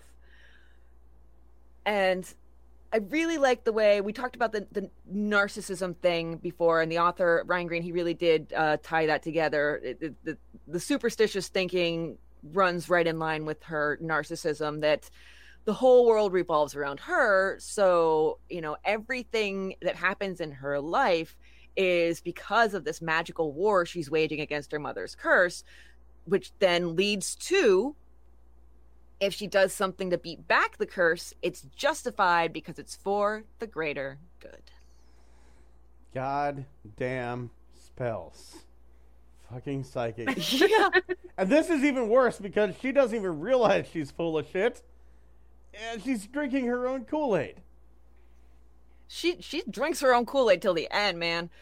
So she's looking for somebody who will be a victim that won't be easily missed. And in this particular society, spinsters, as you can guess, marriage very important, as we've pretty much established. And I mean, parents literally paid men to marry their women, their daughters. You know, like that's that tells you it, it's important. Um, and spinsters are really cast down in society and not just italy you know like in many places. There's a reason we have an english word for it. So she falls upon faustina setti uh, she's in her 40s she's been horribly unlucky in love. There were marriage arrangements here and marriage arrangements there but every time her family tried to make something happen it would just fall to pieces And at this point, there's not too many beefsteaks left on the Correggio meat market, if you get my meaning. Um, and I think uh, so. I never thought I would. Never thought I would refer to a man as a beefsteak, but it just kind of fits, so I went with it. I'm fine with it. We'll be beefsteaks if you. I can allow allow uh, if you allow me to call women uh, cheesecakes. Sure, I'm Okay. Down. All right. I mean, I don't even like cheesecake, but I'm still down with it. That's fine. Yeah, Fair I was. enough. I'm. I'm actually relieved. Look at that. I that. am too. I was expecting something much worse. Look at that fine Same. slice of chocolate cheesecake. Y'all Oh, know who I'm talking about. yeah. So uh, she had actually been coming to Leonarda for the past year asking for romance help, and Leonarda would try to help her, but it never really seemed to work out. And of course, and I, just as a side note, at this point, I got tired of typing Leonarda, and so she became Leo. So if I slip, uh, I nicknamed her. Sorry. It's just easier. Raphael has been Raph for pages now, I'm telling you. So I am averse to nicknaming people who do the kind of thing she's about to do, but uh, my hands were tired. So, uh, so yes, uh, Leonarda looks at this as fate. Uh, Faustina must have a more important purpose to serve than getting married and being happy. And oh, bonus, she's a virgin. Oh, virgin sacrifice. Yes, that, that would be good. Yeah, Why? Faustina. Why? Why does that make it better? Uh, the blood is purer, and therefore the sacrifice stronger. I disagree. I want the serotonin in the blood from all the orgasms. But hey, forgive me that, you know, virgin makes more sense than slut. So God uh, damn it. Scott's gonna have a fucking aneurysm by the end of this. he really is. Yeah, he really is. This this entire Uh, all these murders, all this trouble, this the entire fucking thing is because of bullshit psychics. And a bullshit curse. Don't forget the bullshit curse. That's you No, know, yeah, it's- I think that ties into the whole psychic thing. Sure, kind of. Well, the curse was the reason that she went to the psychics in the first place. See, the fucking cascade. Be careful what you say. Be careful Yeah, what you say. definitely. Be careful We're- what you do, because you go, I I cursed you, and then all of a sudden, like thirty years later, like fucking hell, human sacrifices, and people are like, oh, virgins are pure. Bullshit. To, And and to all you you say is virgins like- out there, thanks for nothing. Scott, I have an important point to make. Can I? yes, please go ahead. what you said was really important that words have power because let's think about this. All these years, Leonarda has been walking around with these words her mother said hanging over her head, and she thinks that the power they have is supernatural, when really the power they have is fucking psychological. Absolutely, one hundred percent, one hundred Absolutely. percent. Yeah. So thank you for leading me to that revelation, along with all your ranting. Yeah, I know.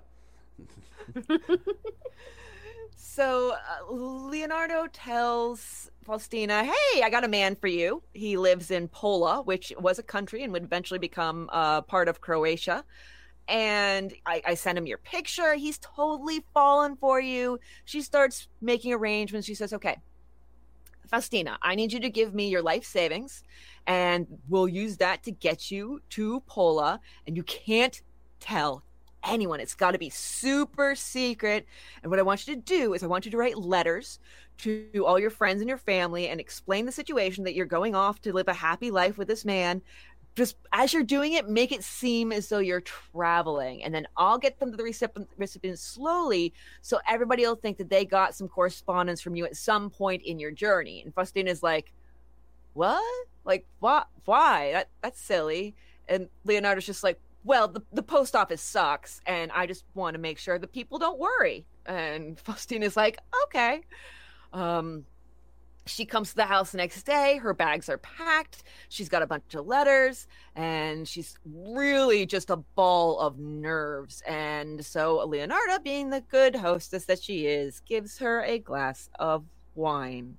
Be sure to drink it all. Sometimes the poison sits on the bottom. Yeah, she really did like make sure she drank it all. She like encouraged her. Uh, and uh, so the drugged wine, it, it doesn't seem to exactly make her pass out. She just kind of freezes in place and is unable to speak or make sense of what's going on, which is horrifying when Leonarda comes out to her with a fucking axe. Yeah, which which technically makes Leonarda an axe murderer. Just saying. Yeah. True. Everybody knows axe to the skull is the most painless way to die. My ass. Yeah, well, uh, first she brings the axe down, and as she's doing so, she says, sorry. Uh, Canadian and- murder. yeah, the axe uh, does not actually get to the skull on the first try because she's not really great with the axe. Uh, it gets the shoulder. Ouch. Uh, the next one, she does try for the skull, but it doesn't so much as penetrate as it does bounce around the skull and head. And then finally, she just starts hacking away. She's just going absolutely just balls to the wall here. Uh, she cuts uh, Faustina's body into a total of nine parts, and then she hangs the parts from hooks, uh, drains the blood into basins. But the butchering job that she had done, I mean, she really butchered Faustina. The basin is barely even filled. She's actually massaging and squeezing the blood out of the body parts. Did you did you read her statement? Like what she said in her official statement? Uh, I think. Well, I think it's uh, what she does next. Is like I threw the pieces into a pot, added seven kilos of caustic soda, which I have brought to make soap, and stirred the whole mixture until the pieces dissolved in a thick, dark mush that I poured into several buckets and emptied into a nearby septic tank. As for the blood in the basin, I waited until it Wait, had. wait, wait, wait. Oh Wait. shit! No, no, no. I just really quick before we jump ahead, I just wanted to give a real quick a, a, a line that I read in a newspaper article about this. That uh, actually, I don't normally shake my head at jokes, but this one I had to. Before we get into the the, the severe horror show, we're only in the mostly severe horror show. Um, this was the Townsville Daily Bulletin uh, of, of Australia. the Townsville. Uh huh. Jesus. In the Christ. city of Townsville. Yep. Uh, she quote felled the spinster with a hatchet, chopped her into nine pieces, and kept the change. End quote. Oh, oh shit. I really hated that, like on a visceral level. I, I, I, I don't, I can't explain it to you. So okay, go ahead uh, with the continue. With, I the, wait- with the quote. I waited until it had coagulated, dried it in the oven, ground it, and mixed it with flour, sugar, chocolate, milk, eggs, as well as a bit of margarine, kneading all the ingredients together.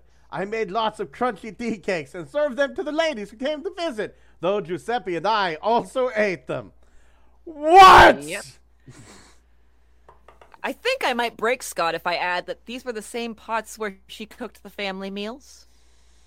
I mean, at that point, what does it fucking matter? You're eating the goddamn cakes. Yeah, and and like I just imagine like people at tea being like, "These are the strangest devil food cookie I ever had." Like this is the weird irony flavor. Yeah. Uh, and she used, uh, as, as Scott said in the quote, it was caustic soda, which I, I actually looked up. I didn't even really think about it. It's sodium hy- hydroxide. It's lye, Yeah. essentially. It's the active ingredient in Drano. When you combine it with sodium hypochlorite, it becomes bleach. So there you go. There's your sciency knowledge for the day. and the fat basically she uses that caustic soda to she, she uses it to render animal fat to make soap so she thinks this will work but it really really doesn't it's all s- slimy and smelly it's an absolute failure um and uh, she finally realizes kind of something that you guys hit on earlier with the raccoons and the goats but the reverse she's like okay the fat went wrong because it wasn't an equal exchange. Giuseppe is going to be an amazing man. He's going to be a hero. Faustina's life wasn't worth his. To which I say, bitch. Mhm. Right? Uh, and so in August of 1940, she has just three months left before he's going to be leaving, and the clock is a ticking. Enter Francesca Soavi. Oh. Uh, she, yeah, I know. I had fun saying that too. Francesca Rico Suave. um, She is a childless school teacher who she her husband had a stroke, so she left her job to care for him and it, sort of implied that he died, but I wasn't 100% sure. But basically, she comes to Leonarda. She needs some connections. Leonarda's kind of the woman who gets shit done for everybody. You know, if you need something in town, you go to Leonarda.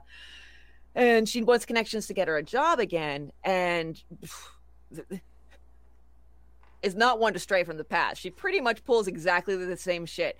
Here's a job. Give you know it's elsewhere. It's not here. Give me your money. Write letters to friends. Here's some drugged wine, and there's the axe. This time she did learn her lesson, and she set out the basins before she started hacking, so that she didn't waste any of the blood.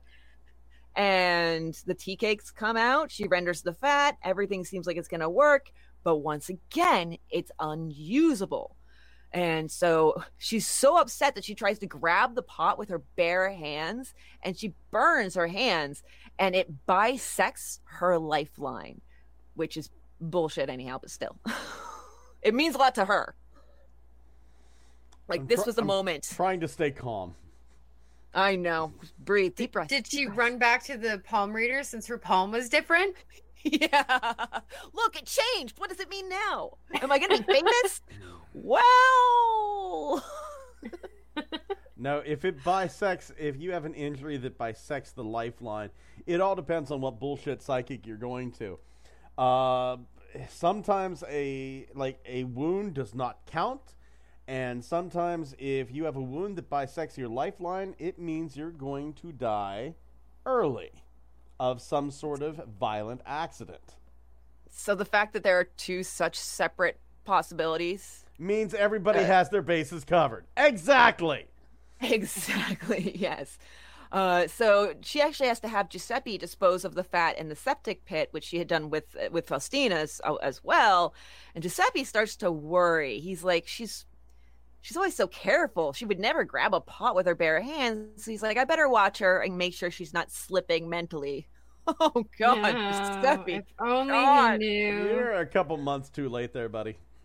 couple years, couple decades. Um, she also has him go to the post office and send out the letters.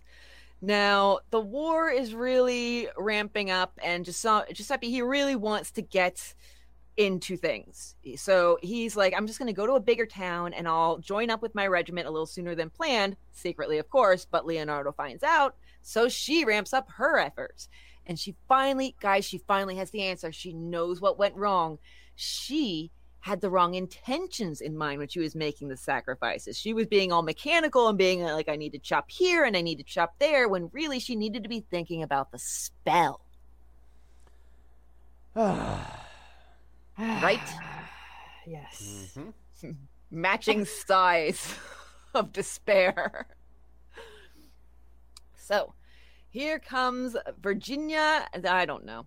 Um, I've been doing so well. Uh, Caciapo? Caciapo. We'll go with it. Sure, yeah.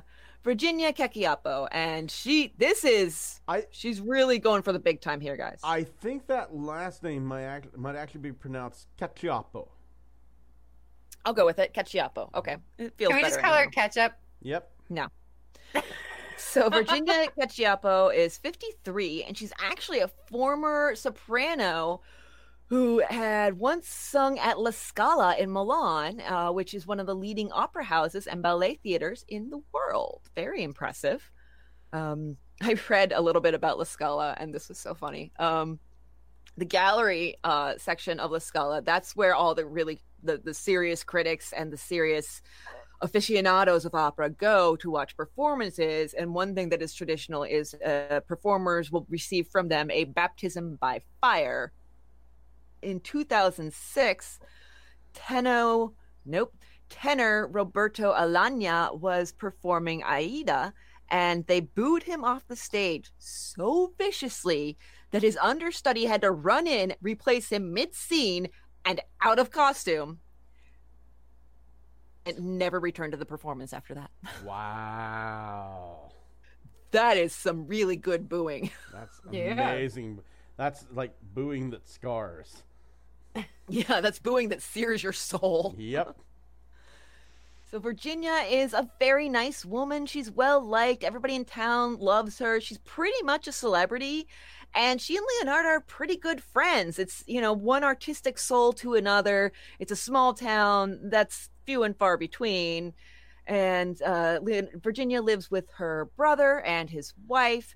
And uh, so she comes to Leonarda frequently for advice and for spiritual guidance and just the fact of her visiting Leonarda that gives Leonarda even more celebrity in the town, which she's already got some celebrity. It's like basically like as far as the the scale of celebrity in town goes, it's Virginia and then Leonarda, and then I don't know anybody else. Uh, so I don't know.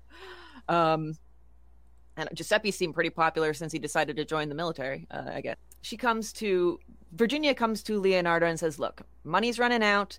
Uh, I can't live off my brother for very much longer. I don't have much of a future here, so I gotta get going. Uh, but I need you to tell me where to go. I don't. I don't really know where to go or what to do, and I need you to to get me a position somewhere. And that is the moment when it clicks for Leonarda. Virginia is an equivalent exchange. She's valuable to the universe. She makes artistic contributions. And she's also valuable to me as a friend and as somebody who improves my status. This time she does make the setup a little bit more complicated. She will basically she tries to make it a big romantic mystery so that Virginia doesn't tell her brother about it. She's just little bits of info here and there. Um, I really like the way Ryan Green described it. Quote, it was a trail of breadcrumbs leading Virginia further and further down the dark and winding forest path towards the gingerbread house of her dearest dreams and, more importantly, the oven contained within. So yeah, basically, she she she tells her, "I've got this impresario in Florence. He'll introduce you to all the right people. He wants to get you back on the stage. He's got an apartment set up for you." And he she really sells it, but very slowly. And then on September 30th, 1940, all the arrangements are made. Uh, Virginia leaves her brother's house. She gets to Leonarda's and she's decided, well, I'm leaving town. I'm not going to see any of these fuckers again. So I'm going to wear all the furs and jewels and everything that I was afraid to wear here because I would stand out and people would think I thought I was above them. And and I not, am. yeah, she, she kind of is probably. Um, she's not as gung ho for the wine, but eventually Leonarda pushes it on her and she takes it and she says, quote, I don't know why you're so intent on me drinking this wine, but if it is important to you, then I shall. Uh, just don't, don't, eat or drink anything anybody gives you ever. Like, not even at yeah, a I'm, restaurant. I'm, I'm also going to stop bathing soon, so. no, but like no more soap, no more food. if somebody gives me like food or drink and then they keep staring at me like, you, you should finish that. You should drink more drink more. I'm gonna be like, this is fucking poison. Like that's that's the first place my mind goes if somebody's like, you need to finish that. I'm like, yeah, if somebody tries to push a drink on me, I'm suspicious. I'm like, you know what? Now I feel like a different drink now. All right. I'm gonna have yeah. this uncracked bottle of Diet Mountain Dew right now. There you go. so uh, she does her usual thing. Uh, Virginia actually does pass out. She was a little bit smaller than the other women, so it has more of an effect on her. Uh, she does her thing with the axe, blood in the oven, fat on the stove, and uh, the fat still isn't quite right. It's better than the others, but it's not quite right. So she goes to Virginia's trunk. She finds some perfume and she just tosses the whole bottle in. And even the tea cakes t- taste delightful this time. Um, they were they were a little weird the previous time. It was a little crunchy, and yes, as Amber said, that irony taste but uh, this time they're they're perfect. Uh, she finds. Uh, uh, go ahead with your quote, Scott. Uh, let's see here. She ended up in the pot like the other two. Her flesh was fat and white. When it had melted, I added a bottle of cologne, and after a long time on the boil, I was able to make some most acceptable creamy soap. I gave bars to neighbors and acquaintances. The cakes, too, were better. that woman was really sweet. Oh. It's all so horrible, and that that that last quote really just sums up the horror show of it. Yeah. In context, that's terrible. It's a fucking uh, nightmare. It is. Uh, she finds fifty thousand lira in Virginia's trunk and about the same amount in bonds, plus all the jewelry, and so she she puts everything away uh, in her closet. Now, uh, oh god, here's the thing. I started reading this book and it starts off with Giuseppe's point of view, and his mother is giving him a bath. And keep in mind, I would Ew. I was but a babe in the woods at that moment. And then at some point, I can't remember when, as I was like, as she was starting to try to make the soap, I had the realization I was like, oh no! Oh, oh, oh, oh, no. Oh yeah, so this is upsetting. Uh Giuseppe comes home and she insists on giving him a bath. He's really not into it, but uh he- he's he's walked on eggshells around her his entire life. This has been his existence, so he submits uncomfortably and she soaps up every inch. They're so disturbing on so many levels. It's so disturbing. And then after the bath from hell is the snack from hell. Tea cakes. God damn. it. hungry. Yeah. And he's pretty grossed out by what just happened, but she basically like force feeds him. And after that day, he's pretty much he, he's really distant with her. He he doesn't he, he's freaked the fuck out. I'm sure she just thinks, well, that's just part of the sacrifice. You know, I'm I'm I have to sacrifice to make his life. I already sacrificed three fucking people. I guess if I have to sacrifice my relationship, and she does uh, give the leftover tea cakes and soap to close friends who visit, uh, and she. Uh, the letters from Virginia, they they do the trick for a little while, but eventually people start worrying when they don't hear anything further. Specifically, her sister-in-law, who really didn't buy that whole impresario story. So Mrs. Caciapio, Caciapo, Caciapo, there we go. Mrs. Caciapo, she starts looking into things and she's like, okay, Virginia wanted something, and everybody knows who you go to in town if you want something, and that's Leonarda. So she starts asking Leonarda, and Leonarda's like, well, well, you know, uh, I'm just, I'm sad because I miss my friend, and I don't know anything, and uh, I'm not crying. You're crying. You're crying. And that's more suspicion is raised. So Mrs. Caciapo finds out that the last place Virginia was seen the day she left was Leonarda's neighborhood. People saw her go in, but no one saw her leave, um, unless they were looking at somebody walking out with a bar of soap. Yeah. oh god. I horrify myself sometimes. Like what the fuck, people? Like Yeah. there's some sort of impact disorder going on here, where it's fucking hell. Like this, I don't know why. is fucking thi- hell, yes. Yeah, I don't know why this one is bothering me so much worse than the other ones do, but this one fucking bothers me a lot. I don't know why. I don't know why. Why is you know why is this bugging me worse than Belle Gunness? And Belle Gunness bugged me a lot. This I think I haven't felt this outraged and angry uh, since the uh, since the Bloody Benders. Quite honestly. Yeah, it's a lot. It's it's it's a lot of cannibalism. Uh, bathing is a really intimate thing, you know. Uh, it- yeah, it's a lot. It's a lot to handle. It's a lot combined. It's pretty. it touches like I, maybe that's it. It touches on all the taboos. Just whenever you think like here's some rape, uh, here's some murder, here's some here's some bank fraud, here's a little bit of uh, cannibalism, here's some incest. Why not? Fuck. Yeah. You know, I think Scott has a good point. I think that's what it is. Is it's it's not just one thing. It's all the things. She's gonna do all the things because fuck it. Like, yeah, really. That's essentially it. You're right.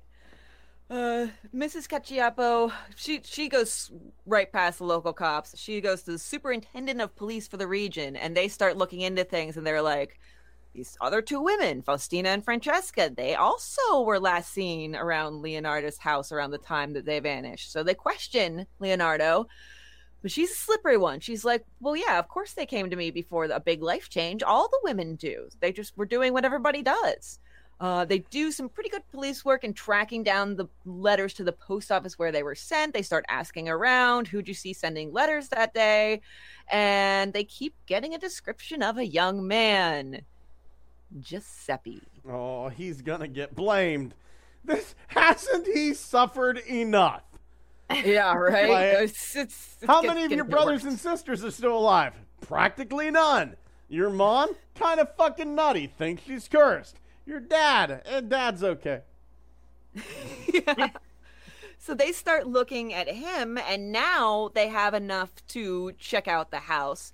And what do they find at the house? All these missing women's belongings, all the money in the closet. And they're like, okay, so Giuseppe must have done it. He killed them for the money. And as I said earlier, they still keep on, they, they badger him and badger him, and he has nothing. Leonarda shows up and they just think it's kind of funny until she starts going into detail, saying, I drugged them, I chopped them up. And they're like, okay, well, she must be an accessory. They just don't get it. They just refuse to get it. Jesus Christ! I just picture this poor guy sitting back, going like, "You know what? I just got a, a soapy hand job from my mom. Can we? I I need to curl up and cry. Can we move this along?" Yeah.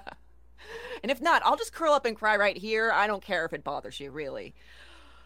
So they're like, all right, well, where are the bodies buried? And she's like, they're not. And still, they have a hard time believing that she did it. So they go and they're like, all right, let's talk to Giuseppe. They tell him everything she told them. They basically just want an answer out of him that isn't fucking horrifying. And they're not going to get it because once they tell him everything she said about, you know, the everything she did, the penny drops, as does his lunch.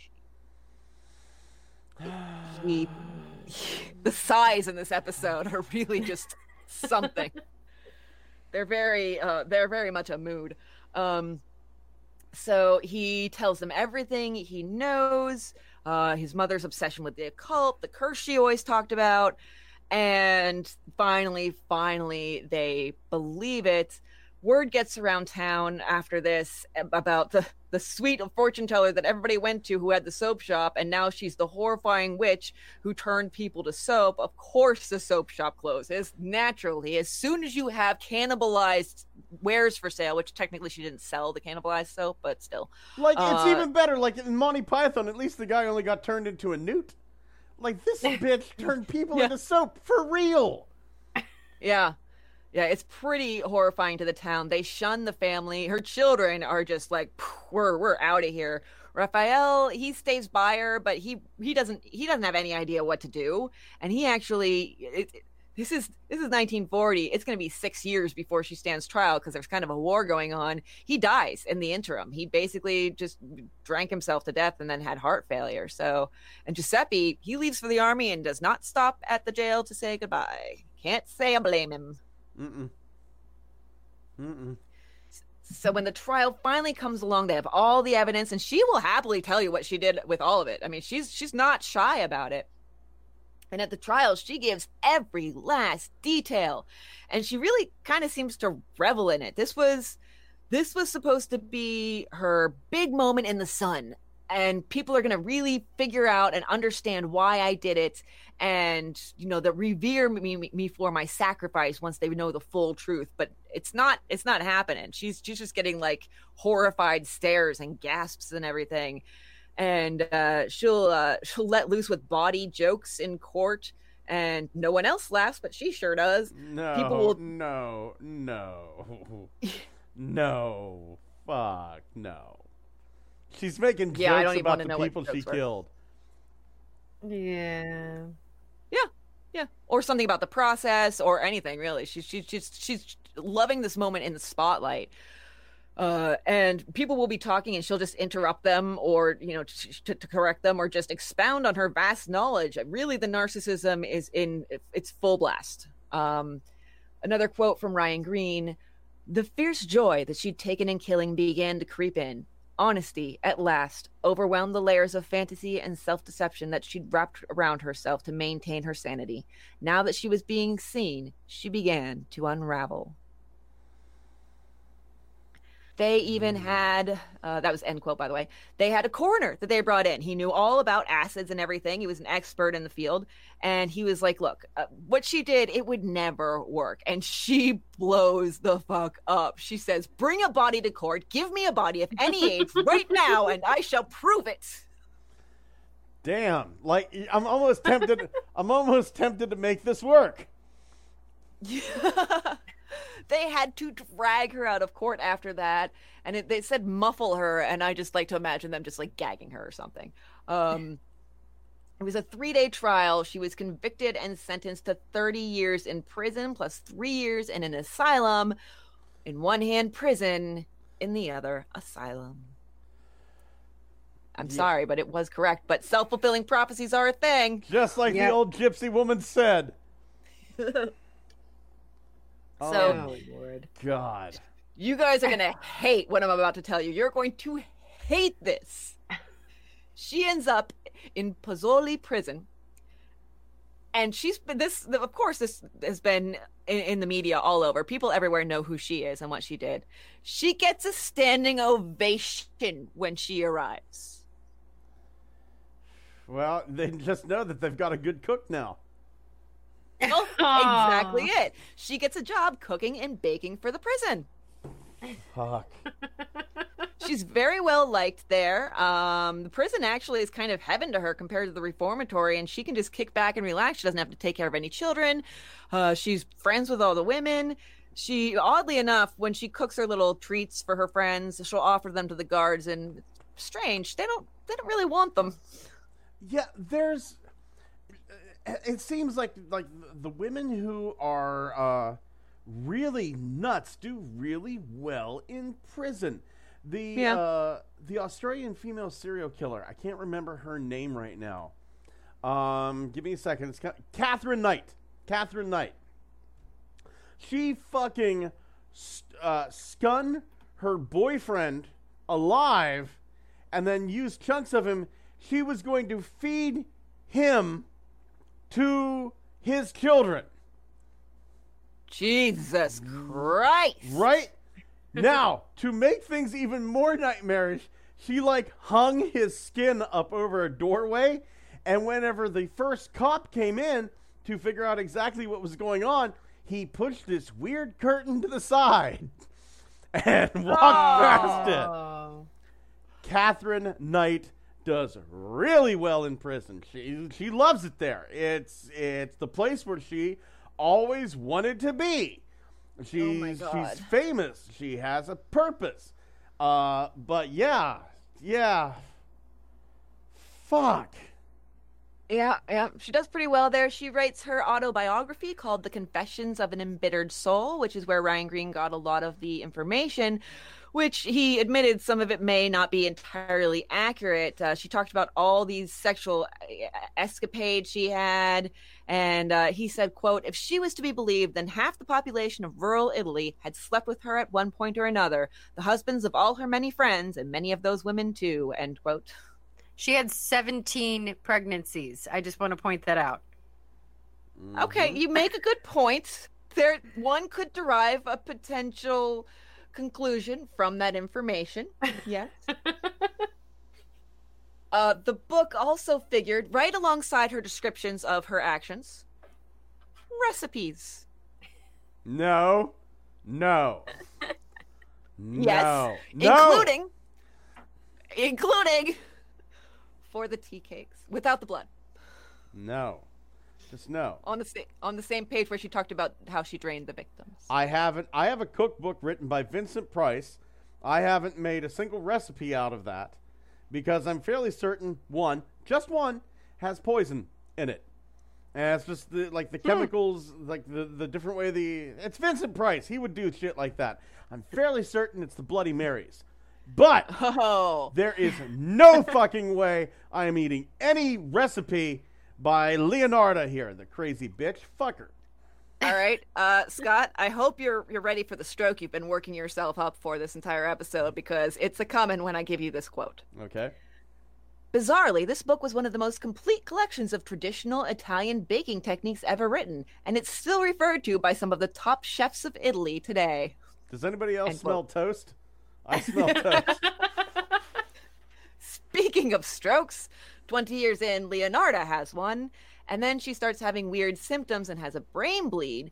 And the doctors, uh, I, I, I already talked about the head injury thing, um, but they eventually make the connection between her crimes and her symptoms. She has caustic soda vapor poisoning, which is basically holes in her brain from the acid vapor, and it couldn't have happened to a nicer lady. she does make it through her sentence, and then it's off to the asylum with her. Uh, she's pretty physically bad off, but she's still managing to like crack jokes with the doctors and such right up until the end, which came on October 14th, 1970. She only had one year left in the asylum, and then she would have been out. I mean, the asylum was basically to make sure that she was okay to live in society, and I, I don't know that they, I don't know what conclusion they came to, but she falls into a coma and dies the next day at 76 years old. Uh, as for her remains, they couldn't get in touch with her family, so they and they didn't want a grave uh, because that that would be a sensation and would draw people and possibly like vandalism. And Turn her into soap! Hell knows. Turn her into soap. No, they cremated her and disposed of the ashes in secret. Now, that is the end for Leonarda. What about her children? I can tell you that I can't tell you anything, uh, except that uh, the it seems like the younger children had done some informal name changes. There's no formal ones, but they just like in the records, but they just started going by different names and made it stick. Which it was a good time to do that, you know, like wartime in, in, in Italy, everything's chaos. Uh, and they just basically vanished from the record. Giuseppe, they can track through some of the war, but after that, he vanishes. Uh, the majority of his regiment was captured on uh, as POWs in May 1943, but he's not in those official records. So he either changed his name and then somehow made it stick with the military, or or he died, or changed his name and died. We don't really we we have no idea. We have no idea if she actually outlived her children. Well, if she, like, if she died uh, in her 70s in 1970, there's a very real chance Giuseppe's still alive someplace. Now, now, Possibly. I mean, people make it to, to their hundreds. That's true. It's entirely possible, yeah. Uh, her belongings, if you want to see some of the pots and axes that she used in her crimes, you can go to the Criminology Museum in Rome. Uh, I actually do want to visit that, but I might avoid the pots and the axes. Uh, there have been films and Broadway plays about her over the years, and we have weirdly a return of our favorite Japanese stoner slash death metal band, Church of Misery. There you go. Finally, some good news. Yeah, they were the ones who had the song about John George Haigh, who we discussed last week.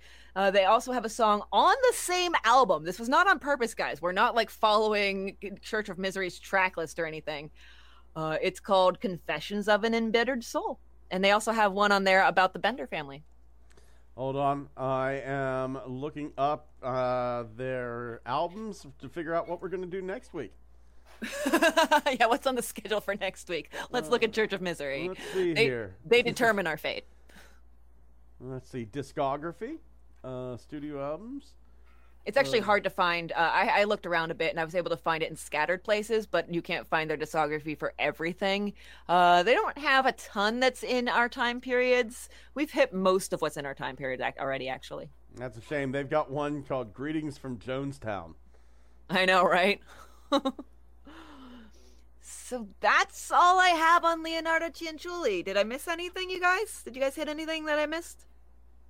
You know, would you happen to know? Because I'm just curious now. What year was Giuseppe born?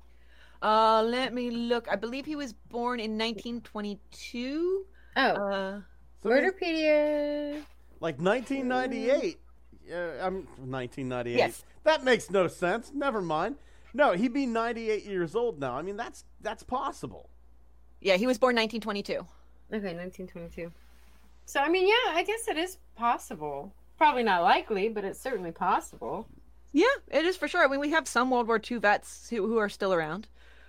Uh, it didn't go great for Italy, so probably, I mean, I don't know what the numbers are, but pr- probably chances are he didn't, you know, survive the war. But he, some people did, so he could have, and just been went off to live a life, and hated this new realm of podcasts because there's like 25 different episodes about Leonarda Cianciulli, and somehow I've never heard of her until I looked at this book. So Will you please just leave me alone? My mommy was nuts.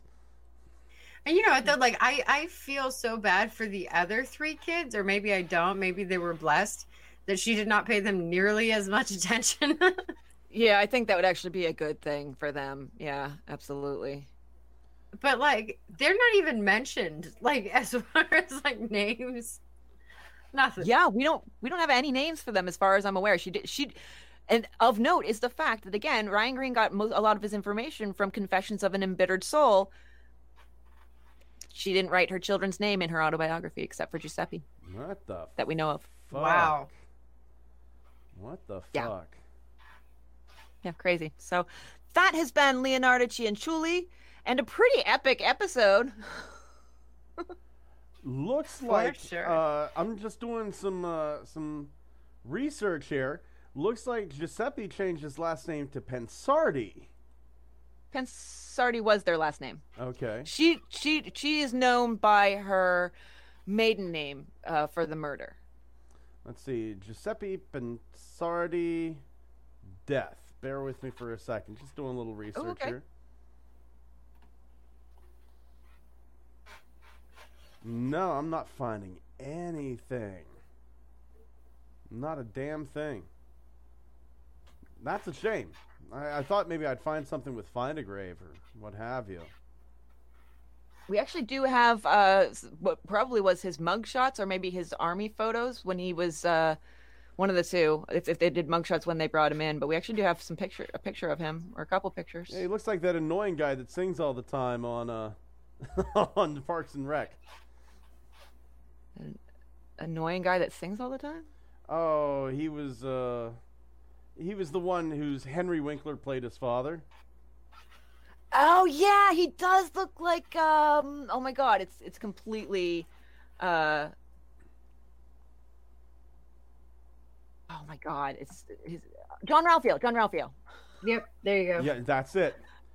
Uh here Oh we my go. God, John Here's John what I have kind my found. favorite.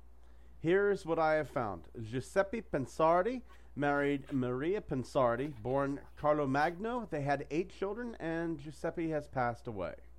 He married some oh no. She took his name after they got married. I'm Mm-hmm. dumb and it's been a long night. That's all right. That's all right. Um, but yeah, he it looks like he has passed away. okay. Uh, it doesn't say when. No, it does not say when. Uh, Hmm. But yeah, eight kids. I'm sure they're still alive. Yeah, yeah, that's true. All right. Uh, well, uh, thank you everybody for listening. Uh, don't forget, uh, we're putting the old timey crimies back behind the Patreon wall after uh, after this. So uh, enjoy the last one, or come over to our Patreon, patreon.com slash oldtimeycrimey, and check out our offerings there. We're also going to be doing occasional extra bonus episodes as well. Um, we've got one that should be coming soon uh, where we read old uh, old timey newspapers, and it's a real good time. So, and uh, yeah, follow us on social media. We're on Facebook, Twitter, and Instagram as Old Timey Crimey. Don't forget to rate, review, and subscribe. It really does a lot of good and helps us out, and we really uh, are very excited when people do that. And tell a friend tell a friend about this uh, murder podcast uh, where they just uh, had uh, rants about psychics and talked about soap people people soap There you go. That's what People we say. do. So okay do you guys uh, have any anything important to share with the world about your weekend plans I am going to watch a movie tonight with my uh, lovely lady Ariana. We are going to be enjoying uh, Weird Al Yankovic's UHF. okay awesome amber Um, I have nothing planned. I work all weekend. Um, but there is a possibility of going coal tubing. Uh, it's not very likely, but it would be fun. So we'll see what shakes out. there you go i'm going to be recovering from this i've taken a deep dive into the bowels of hell and i need to claw my way back up so so yeah uh we would like to as usual thank you for listening to our filthy words and we will see you same bat time same bat channel next week don't, men- don't mention bats in this climate. Bye. Holy shit, I just found her great great grandson's Instagram page. My sources this week are Ryan Green's book, The Curse The Shocking True Story of Superstition, Human Sacrifice, and Cannibalism, Wikipedia, a book on Google Books. The link will be in there. I forgot to put the uh, actual title in, and an article on the BBC. My sources for this week are the ever popular Wikipedia, allthat'sinteresting.com, murderpedia.org, and two videos uh, from the Infographic Show and Rob Gavigan on YouTube. Uh, my sources this week are Wikipedia and Murderpedia.